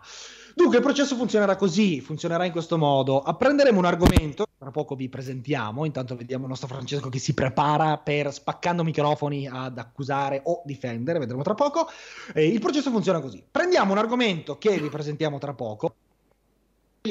Intanto qua ci sono sempre i soliti problemi tecnici nel momento in cui parlo io. Siamo ritornati benissimo. Eh, do, nel dopo live rimanete con noi, affronteremo questa diatriba. Avrò già speso 800 euro, credo. Mi dispiace. Euro bonus del Cura Italia li ho spesi.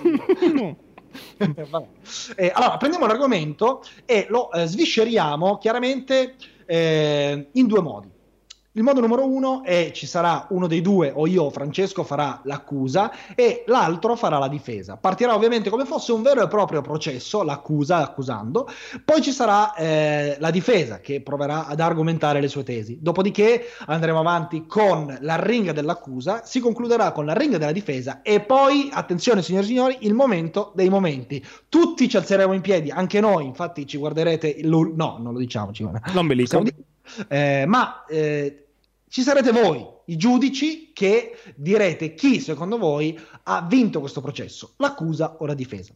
Ci tengo a sottolineare che, eh, come la scorsa volta, come tutte le volte che faremo il processo, noi siamo una tabula rasa, quindi siamo come dei veri avvocati, non ci lasciamo condizionare dalle opinioni reali che ci spingono a dire determinate cose. In questo caso sì.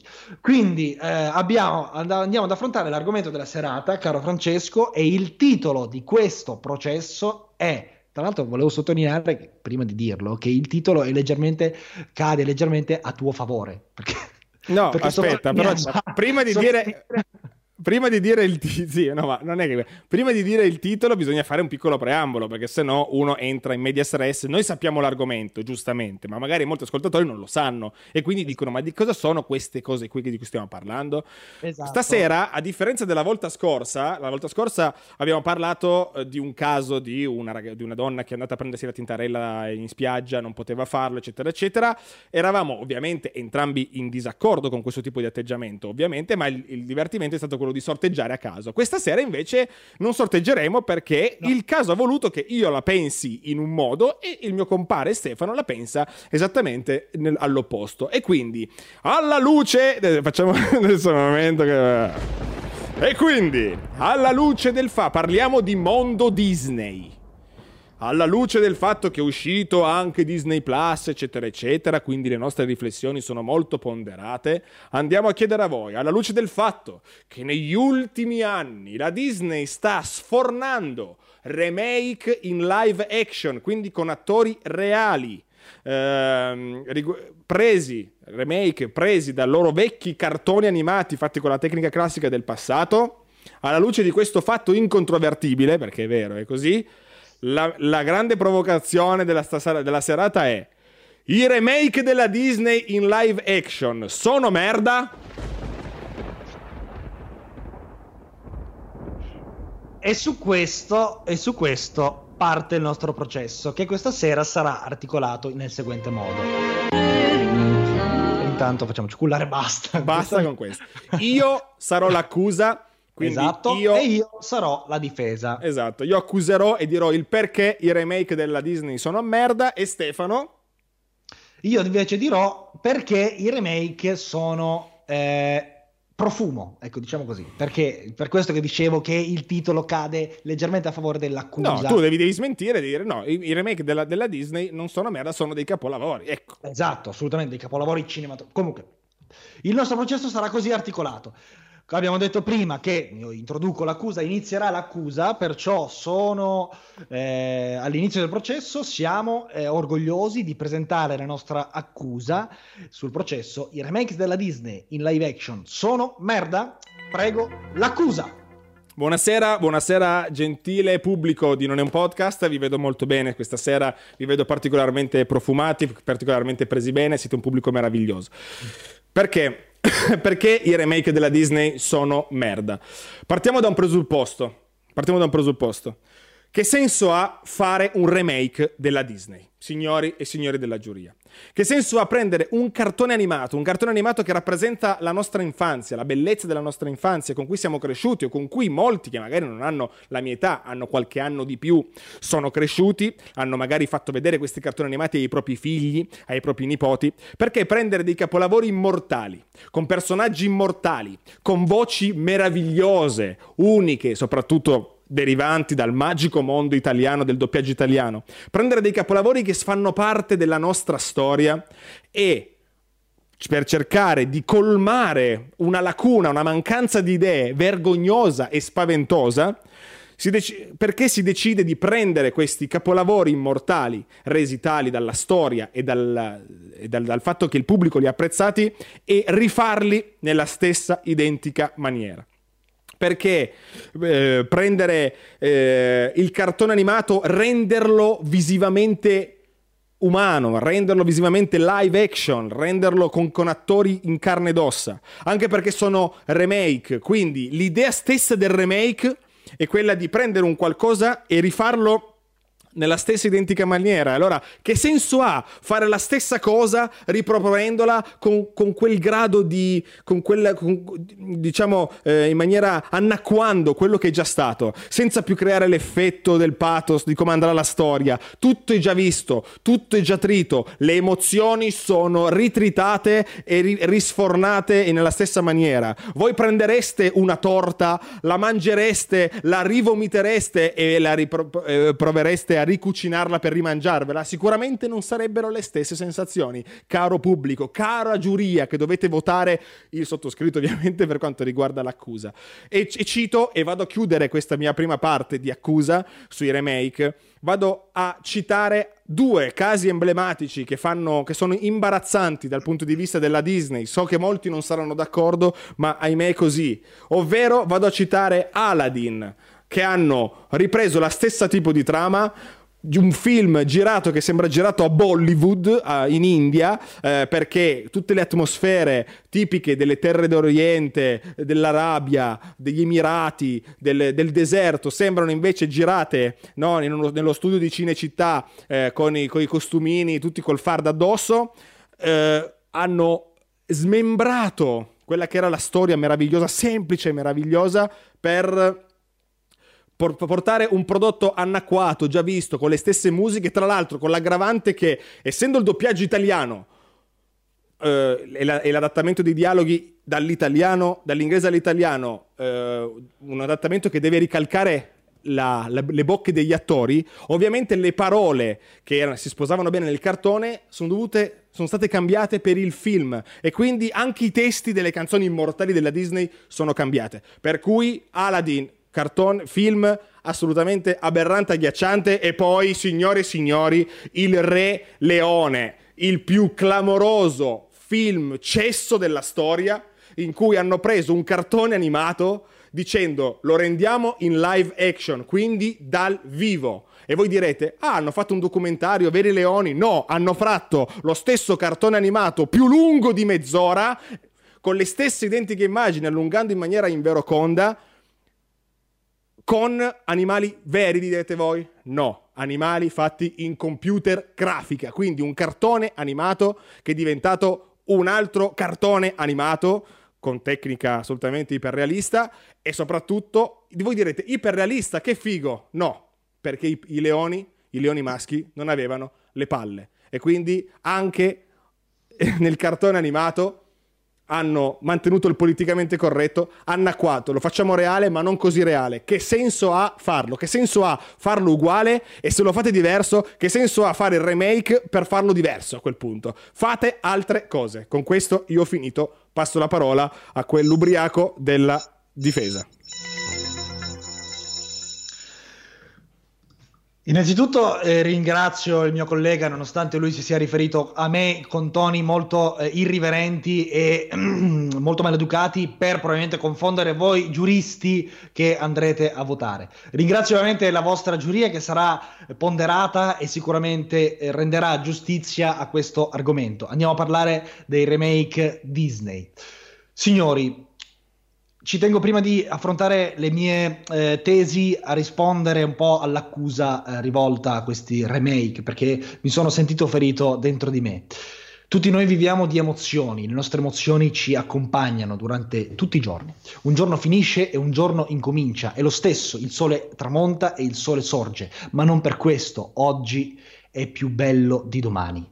Domani ci saranno altre cose da scoprire, Domani ci saranno altre cose da vedere. E signori, io vi dico di più. Il desiderio di Walt Disney, e questo ve lo confermo perché l'ho trovato oggi, era quello di arrivare a fare quello che la Disney sta facendo oggi, regalarci e continuare a regalarci, perché siamo cresciuti con queste emozioni, continuiamo a crescere come la Disney continua a crescere e questo era il desiderio di quell'uomo che ci ha donato Disney.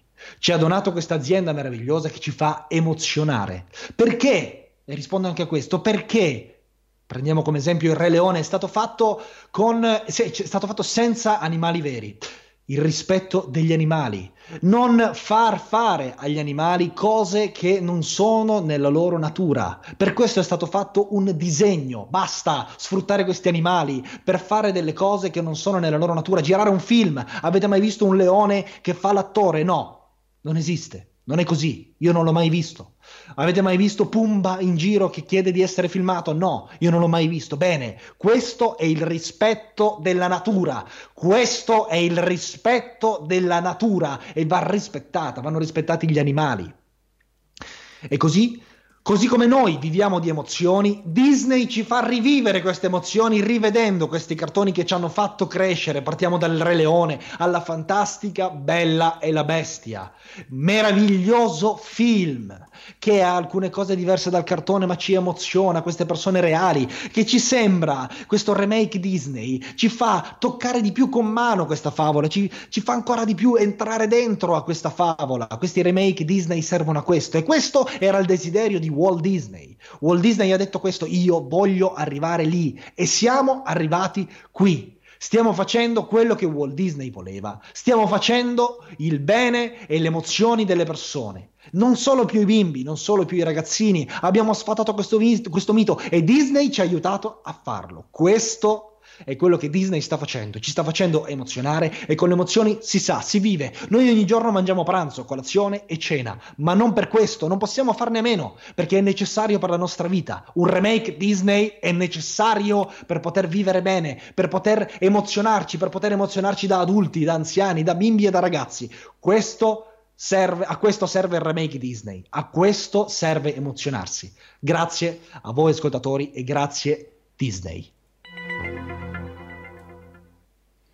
Molto bene, dopo aver esaminato l'accusa e la difesa è arrivato il momento delle arringhe finali, mentre il pubblico di Non un Podcast sta iniziando magari a farsi, io non sto vedendo i commenti anche per non farmi influenzare, ma il pubblico magari sta iniziando a farsi una sua idea e poi dopo leggeremo, avremo da qui fino alla fine della puntata per leggere i commenti e vedere chi avrà vinto con il solito, ehm, con il solito conteggio, un voto a me, un voto a te, un voto a me, un voto a te, vedremo chi avrà vinto.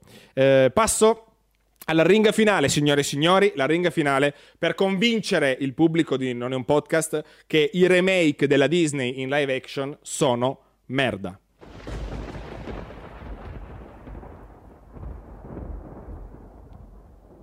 Dopo aver ascoltato con grande attenzione l'avvocato presunto tale, ovviamente, di fianco a me, Stefano Aburà, il cui cognome non si capisce neanche se quante B ha, quante R abbia, insomma è molto confusionario anche già nel cognome, quindi eh, è molto difficile stabilire un, eh, una veridicità nelle sue parole.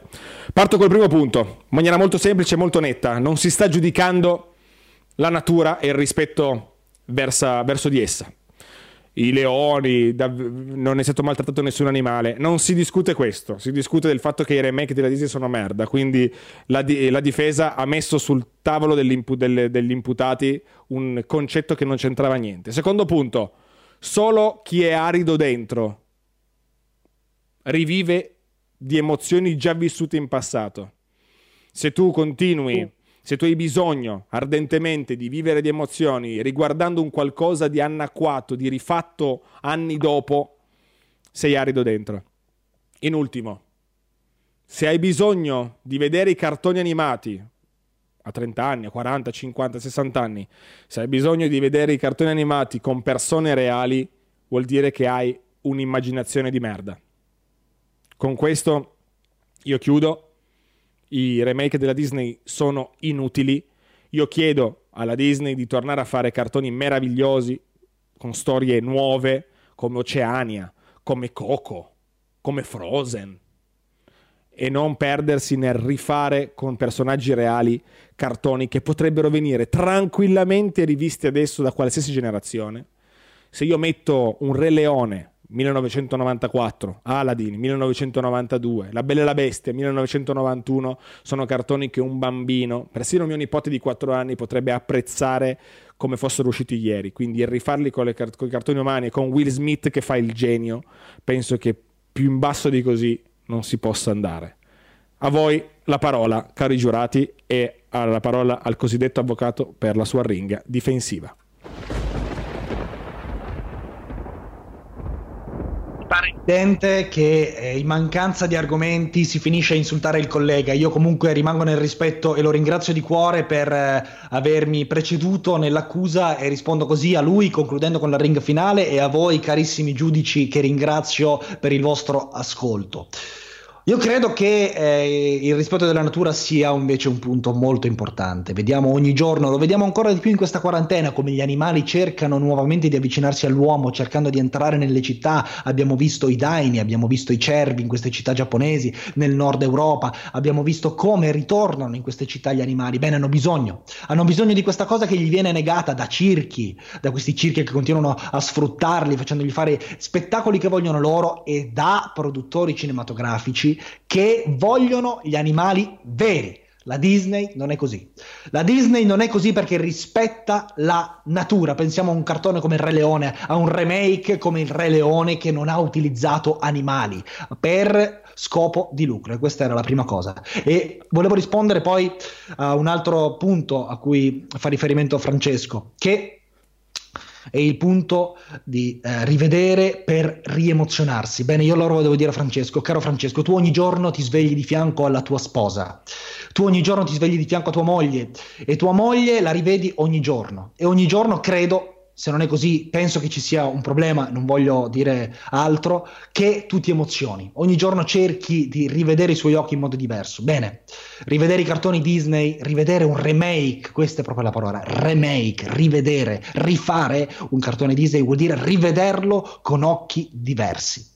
Rivederlo con occhi diversi vuol dire riemozionarsi.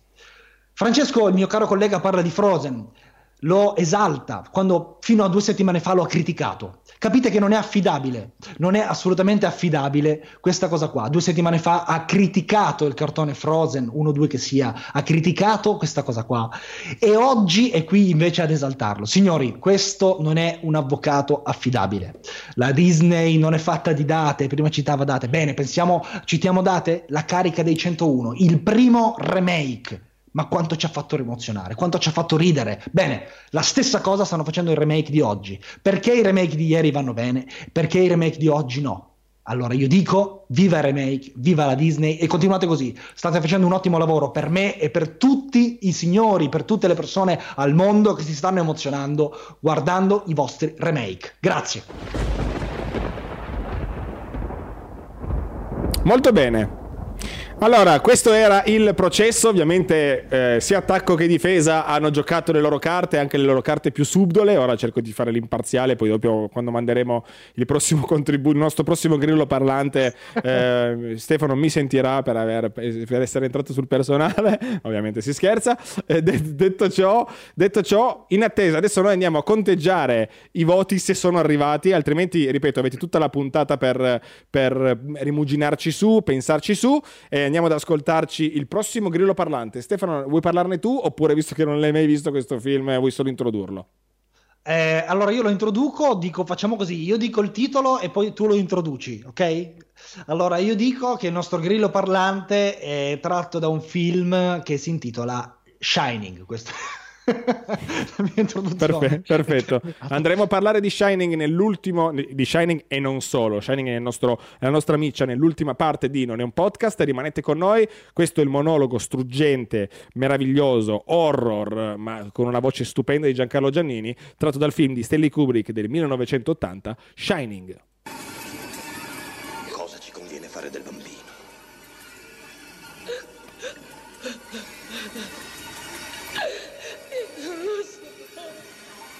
Io non credo che tu non lo sai. Sono convinto che tu abbia idee molto chiare per quanto riguarda nostro figlio Danny e vorrei tanto saperle anch'io, tesoro. Io credo che sarebbe giusto farlo visitare da un dottore. Tu credi che sarebbe giusto farlo visitare da un dottore? Sì. E quando credi che sarebbe giusto farlo visitare da un dottore? Il più presto possibile. Il più presto possibile. Jack, ti prego.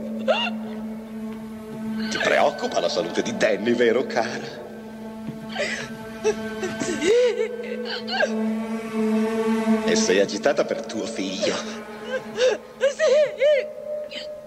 E non sei agitata anche per me? Certo anche per te. Certo anche per me. Ma tu ci hai mai pensato alle mie responsabilità? Io non so di che parli. Hai mai pensato solo un secondo, un momento, a quante fottute responsabilità ho sulle mie spalle? Hai mai pensato solo per un secondo da quando siamo qui alle mie responsabilità verso la direzione? Non ti sei ancora resa conto che io ho accettato di occuparmi dell'Overlook Hotel fino al primo maggio? Non te ne sbatte niente, te, è vero?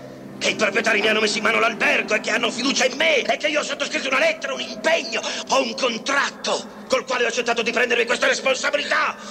Ma tu ce l'hai una vaga idea di che cos'è un principio etico e morale? Ce l'hai? E tu ce l'hai solo una vaga idea di che cosa sarebbe il mio futuro se non ce la faccio a mantenere gli impegni che ho preso? Ci hai mai pensato tu? Rispondi! Stammi lontano. Perché? Io voglio tornare in camera mia. Perché? Perché? Perché sono molto confusa. Ti scongiuro, ti chiedo solo 5 minuti per pensare. Tu hai avuto tempo tutta la tua porca vita per pensarci sopra. A cosa vuoi che ti servono altri cinque minuti ora? Stammi lontano. Ti prego. Non farmi male. Oh, ma che ti fa niente? Stammi lontano. Wendy, Stammi lontano. tesoro, luce della mia vita. Non ti farò niente. Solo che devi lasciarmi finire la frase. Ho detto che non ti farò niente. Soltanto quella testa te la spacco in due. Quella tua testolina te la faccio a pezzi. Stammi lontano. Non toccarmi. Non ti faccio niente. Non toccarmi. Ferma quella mazza. Via. Metti via quella mazza. Via. Wendy, dammi la mazza. Dammi la mazza. Vattene. Dammi la mazza. Vatt- Vattene via. da- Smettila con quella mazza. Ti prego, basta. Dammi quella mazza. Wendy, dammi quella mazza. Dammi quella mazza.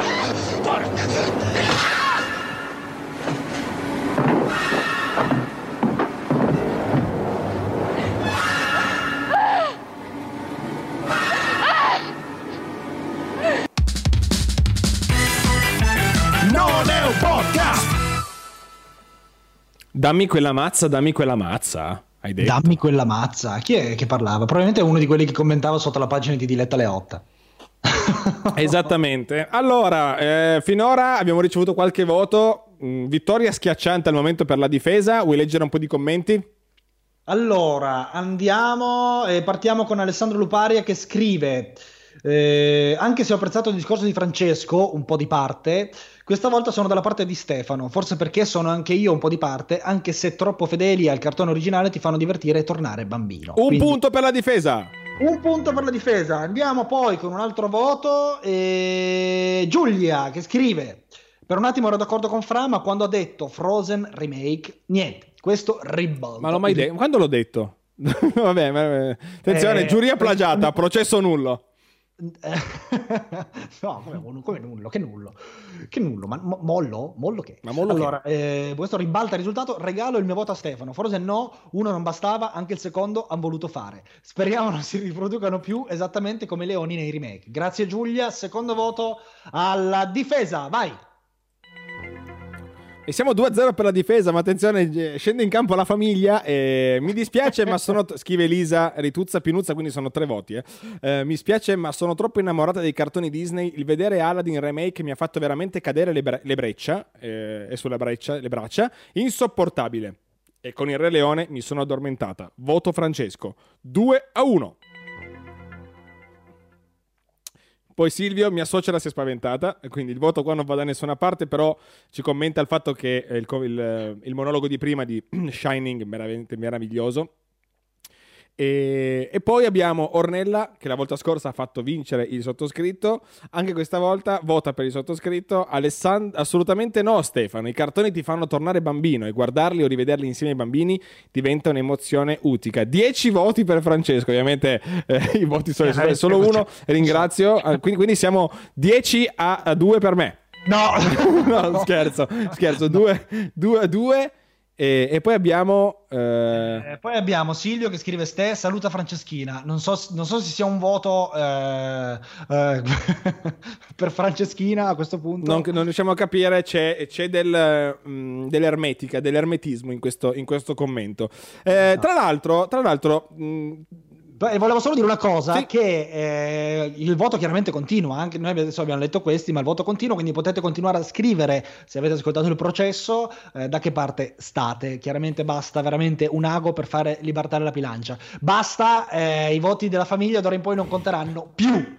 Eh, diciamo, diciamo questo, che se ehm, le, le centinaia di persone che in questo momento ci stanno ascoltando ehm, stanno, non hanno sentito le arringhe del processo, a quel punto si fa il voto al, al buio. Cos'è il voto al buio? Voi arrivate, l'argomento è i remake della Disney in live action sono merda. Se secondo voi sono merda, date un voto al sottoscritto. Se secondo voi no, non sono merda, sono dei capolavori, sono comunque dei prodotti molto molto godibili, molto molto belli, date un voto al mio socio qua di fianco alla difesa. E vediamo. Al momento siamo 2 a 2, quindi è una battaglia veramente sul filo di, di- di lana. Veramente sono emozionato quasi.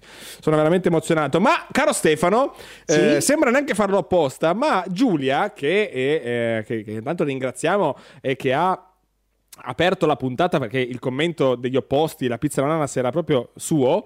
Ringraziamo perché, tra l'altro, senza neanche farlo apposta, Bam ha parlato del sequel di Frozen che fa cagare. Noi ne abbiamo già parlato anche in una puntata. E parliamo proprio di l'argomento dell'ultima parte di Non un podcast. Poi rimanete con noi perché c'è il dopo, il dopo, festi, il dopo live eh, in, cui par- in cui parleremo di attualità. Eh, Esatto. e, e- e si parla in, questo, in questa parte di in questo momento parliamo di spin-off. Perché Stefano?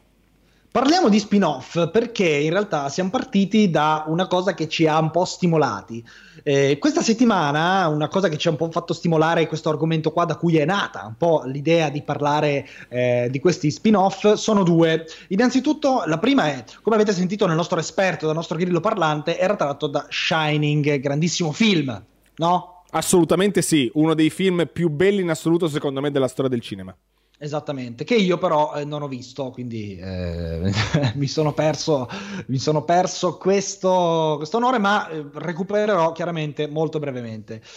Da, questo, da questo non aver visto Shining, perco- però è nata la voglia di parlare di spin-off. Perché? Perché J.J. Abrams annuncia lo spin-off di Shining, ok? Che è una serie TV che si intitolerà Overlook. Ok, allora da qua ci siamo interrogati e abbiamo iniziato a pensare su come affrontare questo argomento degli spin-off ehm, che affronteremo appunto in questa terza parte. Però, Sì, però, esatto. però, però, però, eh, fino adesso non l'abbiamo fatto, abbiamo parlato di tutt'altro, eh, ma anche qua, anche, anche questa volta, arriva eh, a far parte della nostra puntata il coronavirus. In che senso? Nel senso che eh, in questa settimana sono uscite parecchie notizie che a Dortmund in Germania è ritornato, abbiamo visto varie foto, vari servizi, è ritornato di moda il cinema drive-in.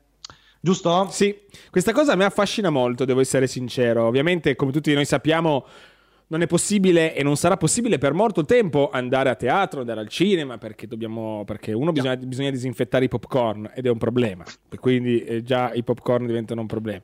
Eh, in, in realtà non si può andare in questi luoghi affollati perché bisogna stare a questo famoso metro metro di distanza. E ora, se eh, è chiaro che è facile stare a un metro di distanza al cinema perché fai sedere la gente un pochettino ehm, in maniera eh, diciamo scacchierata, è un problema nel gestire le entrate e le uscite, ovviamente. E quindi si torna al drive-in. A me sta cosa affascina molto. Al netto che mi dispiace per il cinema, però eh, rischiamo seriamente di vivere un'epoca che non avremo mai vissuto. E questo, è, questo è bello, secondo me. È molto, molto bello.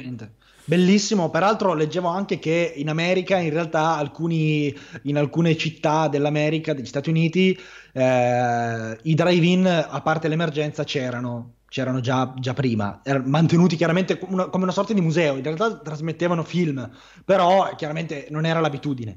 In questo momento qua devo essersi, io, io sarei molto contento di provare un'esperienza del genere, perché non riesco a immaginarmela. Sì, diciamo... Di...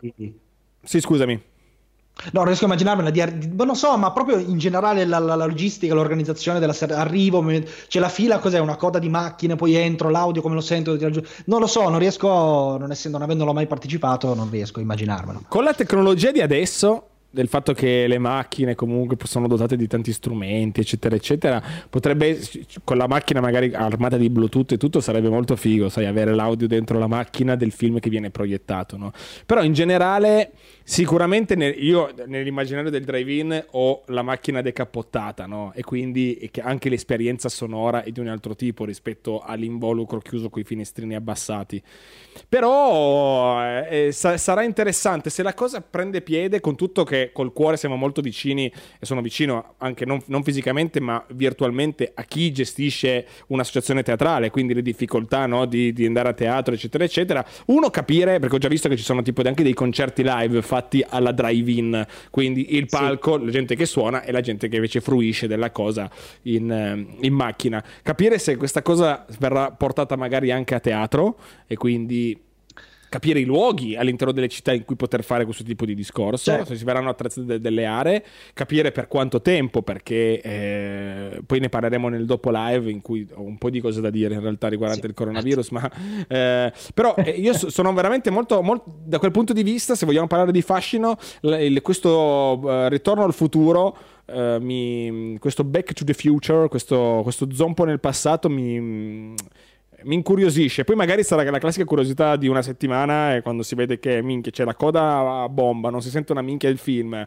eh, ho il vetro sporco, cazzo devo passare prima a lavarlo perché non sto vedendo una minchia, magari, eh, magari lascerò perdere e, e, è un'esperienza che sarà andata come è andata. Però la cosa secondo me è molto bella, cioè, non, non, so cosa ne pensano anche i nostri, i nostri, ascoltatori, però è un qualcosa di veramente, veramente molto molto interessante secondo me. Sì, molto interessante, peraltro facendo il ragionamento sul teatro diventa forse un po' più complicato il rendere uno spettacolo in drive-in, ma non tanto per, per, per, le piccole associazioni, forse diventa poi complicato poter avere quello spazio. Se già non è così facile avere un teatro per portare in scena uno spettacolo, avere una, una piazza per, eh, non so, forse per il cinema è un po' più semplice, per il teatro. Poi tra l'altro il teatro per le prove, insomma, ci sono, però ne parleremo nel dopo, nel dopo live di, di, tutta questa cosa qua. Esatto, eh, esatto. Più legata al coronavirus. Invece, adesso, caro Francesco, andremo a parlare di che sta finta andiamo a parlare degli spin-off allora gli spin-off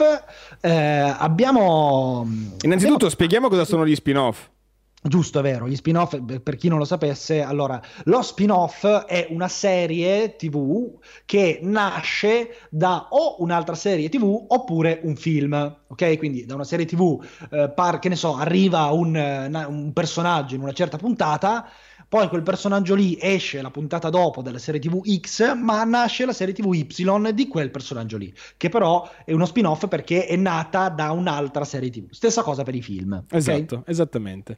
Quindi si prende un personaggio, un qualcosa, una situazione, una storia che può, esatto. può, può, può, piacere e si sviluppa in un percorso parallelo.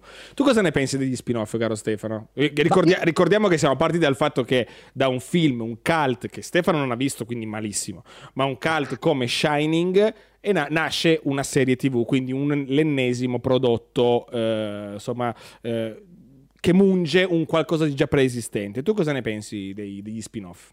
Io penso che in realtà siano una cosa che non hanno nulla di male, nel senso che una serie TV può nascere dal nulla, chiaramente ha in più rispetto allo spin-off magari l'elemento rischio e l'elemento creatività totale, perché nel momento in cui io nasco magari da uno spin-off l'elemento rischio non ce l'ho, perché vedo già, po- posso già avere un, una risposta sul funziona o non funziona quel mio personaggio, quella mia situazione su cui voglio creare uh, uno spin-off, una, una serie, scusami. E, e, l'altra cosa è la creatività totale, cioè se io parto da uno spin-off, parto da comunque, anche se il tema sarà diverso, eh, però parto comunque da un'idea che è all'interno già di un'altra serie, poi magari mi discosto totalmente, però comunque un pochino legata a quella deve essere, quindi non c'è creatività totale. Detto questo, che possono essere gli unici due punti per quanto mi riguarda, secondo me uno spin-off, se è figo, non ha figo fatto bene, una bella storia, un bel, una bella sceneggiatura, una, che, che fila perfettamente con attori bravi, doppiatori bravi, tutto quanto, non vedo perché non debba essere uno spin-off. Sì, io condivido nel senso che eh, lo spin credo che se lo spin-off parte, nasce dalla mente di chi ha in testa il, il, mondo che ha creato, allora possa avere un senso. Può avere un senso gli spin-off o comunque i mondi creati dal, mondo, dal punto di vista, ad esempio, di Breaking Bad. Chi non ha mai visto quella serie, eh, magari se la può andare a recuperare. Però il fatto che venga, è stata fatta eh, tipo Better Call Saul, che è la, eh, diciamo, è la storia de- dell'avvocato, che tocca tangentemente la storia di Breaking cinque stagioni, ma poi si sviluppa tutto il suo il, diciamo, la storia dell'avvocato ed è un prequel, cioè un, uno spin-off ma prequel, cioè racconta come l'avvocato è diventato tale ehm, nel, nel, passato, quindi sono eventi prima della serie eh, ufficiale. Però parte tutto dalla, dal, dal, dal, parto, parte dal parto mentale che ha il creatore, quindi ha, entri nel suo labirinto mentale, un labirinto che ti ha affascinato e sei interessato nel vedere come questo labirinto ti potrà affascinare. il discorso diverso è invece eh, prendere, ad esempio, magari sarà fighissimo, ma prendere un prodotto come Shining 30 anni dopo, anzi mi correggo, 40 anni dopo, e perché sono già passati 40 anni, prenderlo 40 anni dopo e dire cazzo di un capolavoro così immortale ci, faccio il, um, ci facciamo la serie tv, la serie tv che appunto Overlook che riprende il nome dell'hotel e riparto da quel punto di vista. Lì no, cioè lì non sono d'accordo. Magari sarà un prodotto fighissimo, non, non lo metto in dubbio e lo guarderò per, per, per, per curiosità ovviamente, però non sono son d'accordo. Vabbè, la curiosità ce l'hai, è normale, però non sono certo. d'accordo. Cioè, come non sono d'accordo del fatto che l'altro giorno guardavamo su Disney Plus, per parlando sempre di Disney, e c'è il ritorno di Mary Poppins. Ora, Mary Poppins, sì. che è del 1960, mi pare, quindi un sì. film che ha 60 anni. Un film che ha avuto un botto di successo ai tempi, ma nessuno, talmente credo, poi magari mi smentiranno, ma talmente l'ondata di creatività era ampia all'interno del mondo del cinema che nessuno a nessuno è venuto in mente il facciamo Mary Poppins 2.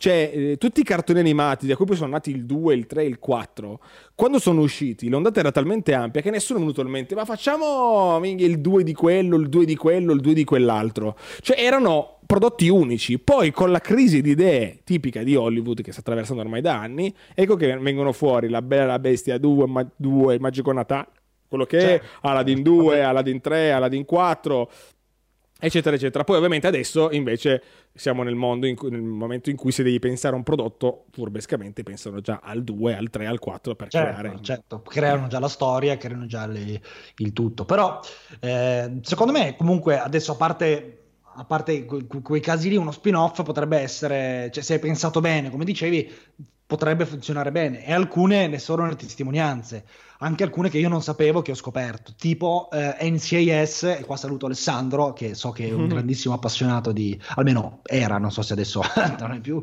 un grandissimo appassionato di NCIS, e in realtà nasce come un'estensione di JAG, non so mai, Avvocati in Divisa, quello che ogni tanto vedevo sulla 7, mi sembra che lo davano, ora i due anche, non lo so, con, con eh, quello della Marina Militare già, dove erano però avvocati in quel caso. Certo. Eh, e nasce appunto come, come spin-off. Okay. Grandissimo successo, 14 stagioni, ha, ha, creato poi ulteriormente altri spin-off e quant'altro.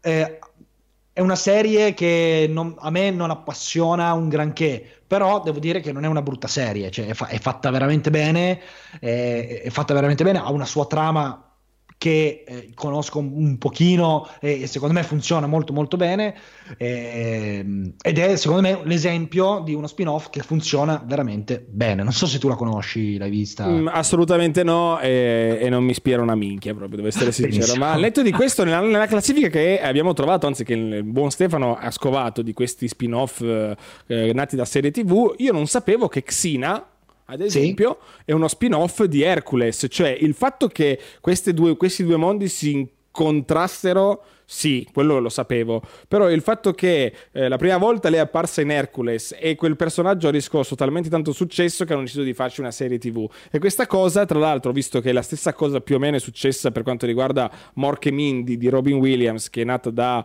fatto sì. che è apparso questo personaggio all'interno di Happy Days, immortale serie TV, mi, fa, mi viene da pensare a Macete. Tu l'hai mai visto Macete? No, non l'ho mai visto. Macete è quel, quel cazzatone, thrillerone, un comedy di questo fantomatico eroe, tra virgolette, che è questo interpretato da Danny Trejo, che è questo mi pare sia cubano o cileno, non mi ricordo, cioè, ma sud- sudafricano con i baffoni così, che fa eh, questo film action eh, stile in cui lui è eh, il classico eroe alla Rambo, alla, alla Stallone, alla Schwarzenegger, no? che un, un, una, sono queste comm- una, una, commedia nera, quindi si gioca tutto su, su, su, tonalità molto ironiche, però sono film action, eh, classiche film eh, veramente stile, stile Rambo, però un po' più ironico, cioè memorabile la scena di Macete 1 in cui lui deve saltare fuori dalla finestra e atterrare per terra, taglia la pancia a uno, gli prende le budella, corre fuori dalla finestra e usa le budella come liane per capire il livello in cui siamo. E, e Macete fa, è nato da Uh, un film, anzi, uh, chiamiamo un film di Quentin Tarantino in cui si vedeva nel trailer um, eh, c'era un finto trailer di un personaggio e questo personaggio era Macete e hanno deciso di farci questo, un film su di lui, no? quindi approfondire ah. quel tipo di storia. E quindi questa cosa è, secondo me è divertente perché è, chiamiamolo uno spin-off, ma non, cioè non, non ti prendi troppo sul serio e approfondisci magari un personaggio che può piacere. Allora lì sì, lì può piacere, ma ad esempio Game of Thrones che sì. al momento non sono previsti spin-off, ma sento già nell'aria che ci saranno degli spin-off, mi fa girare il cazzo, perché Game of Thrones, a parte che è tratto dai libri, fino a un certo punto, poi va avanti per i cazzi suoi e, e lasciamo perdere come va a finire, ma al netto di quello è una serie nata da dei libri, il fatto che tu dici, oh, ma il pubblico ha apprezzato particolarmente la figura di Tizio, facciamo una, uno spin-off su di lui, cioè già vai e, e prendere un qualcosa, spremerla per cercare di tirare fuori del, del succo che sa di veramente di, di piscio di, di Pitcher dopo questa immagine meravigliosa mi è venuto in mente tra l'altro che non, non c'è nella classifica che ho trovato ma eh, uno spin-off anzi due spin-off nati entrambi credo adesso sul secondo devo verificare ma il primo sicuro dalla serie tv che eh, andava in onda fino a due anni fa due o tre anni fa su Italia 1 che era Arrow Ah, sì. questa serie esatto da lì è, nata la, è nato lo spin-off Flash sono tutti supereroi poi non so da quale dei due, non so se dal secondo o dal primo, è nato poi Supergirl. Che è un sì, altro... Non so se quelli sono spin-off oppure sono come hanno fatto il famoso disegno Marvel, no? Eh, in cui ci sono tutti i supereroi e escono i film al cinema, tro- eh, Thor. Sì. Eh. Non vorrei che abbiano fatto un qualcosa inerente ai supereroi della DC, perché Arrow fa parte, penso, della DC. È una sì. sorta di serie. Eh... Tre fanno parte, fan parte della DC. Esatto. Però. Mh, mm, non lo so, secondo me, sul, forse su Supergirl po- potrei darti ragione. Su Flash in realtà è proprio uno, uno spin-off uh, palese, nel senso che lui compare in una puntata sì, e anche... la settimana dopo inizia, cioè si presenta come spin-off, poi magari è una cosa voluta, sì. pensata eh, già e, dall'inizio. È da dire che Flash, essendo un personaggio dei fumetti, tu fai sì lo spin-off perché Flash appare in quel, magari nella serie Arrow, però lui è un personaggio da fumetto, esatto. fai esatto. con la scusa di ah, ha fatto anche Flash, c'è Xina, non penso che ci sia un fumetto su Xina. No, e, non penso proprio. Tra l'altro, la, la, la, merdata, se posso dire, di, di, Supergirl che ho visto su YouTube dei video dove poi tutti quanti ci ricordiamo Smallville. Tutti quanti, tutti penso qua, eh, Small, sì. ce lo ricordiamo. È come dimenticarsi di Smallville. Eh? È come dimenticarsi di Smallville. Eh, esatto, come dimenticarsi di Smallville, eh, anche perché. Ecco, Cosmobile stavo dicendo che Supergirl a un certo punto poi si, si, intrecciano queste tre serie, diventano in alcune puntate ce n'è eh, una sola, le puntate sono tutte e tre insieme e poi da lì si finisce su, su in una puntata si fa a Smallville dove ricompare Tom Well, cioè hanno un po' perso secondo me il loro Smallville, loro Smallville fu per me un momento di grande dolore, devo essere sincero perché io guardavo ai tempi su Rai 2 c'era Lois e Clark le avventure di Superman che era questa, questo telefilm su Superman sì. il classico Superman in costume calzamaglia con l'ingellato che quando si mette gli occhiali nessuno sì, lo riconosce sì. esatto e mi, mi, piaceva molto quello quando nacque Smallville eh, non era chiaro che fosse perché vedevi mi ricordo che il promo era campo di grano e vedevi passare una cosa in mezzo al grano. Dicevi, che cazzo sono qui sugli alieni? Boh, non lo so. Poi mi ricordo perché non c'erano informazioni perché non c'era ancora la rete, internet ai tempi. E poi c'era la, la questione del vai a scuola, no, ma Smallville, guarda che parla di Superman. E dici, minchia, figata. Io ero partito esatto, di Superman. Esatto. Poi racconterò un giorno del, di quando mi, mi- Wow. andai a fare carnevale, mi, veste- mi vestii da Superman, lasciamo perdere, ma questo sarà- parleremo poi in un altro momento di questo. E che figo, che figo, a guardare tipo le prime puntate di Smallville ed era praticamente Dawson Creek con i superpoteri. Cioè, perché io, sai, dici, minchia, mi aspetto che ci sia su... Io ero sei ragazzino, affascinato dal mantello, dal costume, un cazzo. Cioè, era lui che ha i poteri, che va a scuola, che ogni puntata c'è il, ca- c'è il- il il C'è cattivo, cattivo, di turno sì. che ha il potere di sto cazzo e lui no, fare esplodere il latte, queste cose qua. E, Scusami, vai No, no, no, e, e quindi tu guardi questa cosa qua poi ti rendi conto, poi l'ho abbandonata perché non mi, fregava più un cazzo di guardare questa serie, e, e ti rendi poi solo conto dopo recuperando informazioni co- col tempo, con gli anni che passano, che praticamente solo verso la fine lui diventa Superman quello che è, quindi devo Esatto. sciropparmi 60 puntate, 60 stagioni per vedermi lui che, cioè, ho detto vabbè non mi, non me ne frega niente. Poi dici, ah guarda c'è lei, la- lei chi è? Lois, no? È Lana, Lana, cioè, chi è Lana? No, però devo dire che è interessante. A me è una serie che è piaciuta perché prende proprio tutto il percorso. Diciamo che mi ha incuriosito il fatto che la storia di questa roba qua è il fatto che lui deve imparare a gestire queste sue capacità, questi suoi poteri. Poi, nel momento in cui glieli rubano, chiunque glieli rubi è, in gradi- è perfettamente in grado di utilizzare tutti i poteri. Sì, esatto, esatto. non è molto. Attenzione, attenzione. Abbiamo anche la sigla, bellissima questa. La sigla penso che sia una delle cose più belle di Smallville. Sì, esatto. Bene, e direi questo era il nostro punto di vista sugli spin-off. Io direi che si è fatta una certa. Siamo arrivati quasi a due ore di live. È giusto che tutte le persone che, che sono arrivate finora, eh, insomma, eh, vadano a nanna in questo momento. Noi vi diciamo a tutti quelli, tutti gli, gli ero- gli eroi, gli reduci che stanno guardando la live in questo momento, che saremo secondo me, in considerando che io ce l'ho aperta la live, tu ce l'hai aperta, eccetera, Esatto. eccetera, penso che saremo, possiamo sederci attorno a un tavolo, quindi a sto punto se dobbiamo sederci attorno a un tavolo, eh, direi di salutare ufficialmente tutti quanti, di ringraziare soprattutto tutti quanti che ah, ci hanno fatto compagnia durante questa puntata. Facciamo una rapida scorsa dei commenti, caro Ste. Vai, facciamo una rapida scorsa dei commenti. Tra l'altro, volevo dire che il processo questa sera termina in pari, in parità numerica. Quindi, arrive- anzi, per adesso in parità numerica, ma andremo a rivedere. Facendo una piccola scorsa dei commenti, troviamo ancora dopo. Eh, Ste saluta Franceschina. Io, caro Silvio, ti vi chiedo scusa se per due- non, non- non so chi ti riferisci. Ciao Franceschina, grandissimo. Così, perché perfetto. ma lo faccio veramente con. eh, con il cuore. Detto questo, andiamo avanti. Troviamo una grandissima risata di tre persone che sono Elisa, Rituzza e E Pinuzza. Pinuzza, esatto.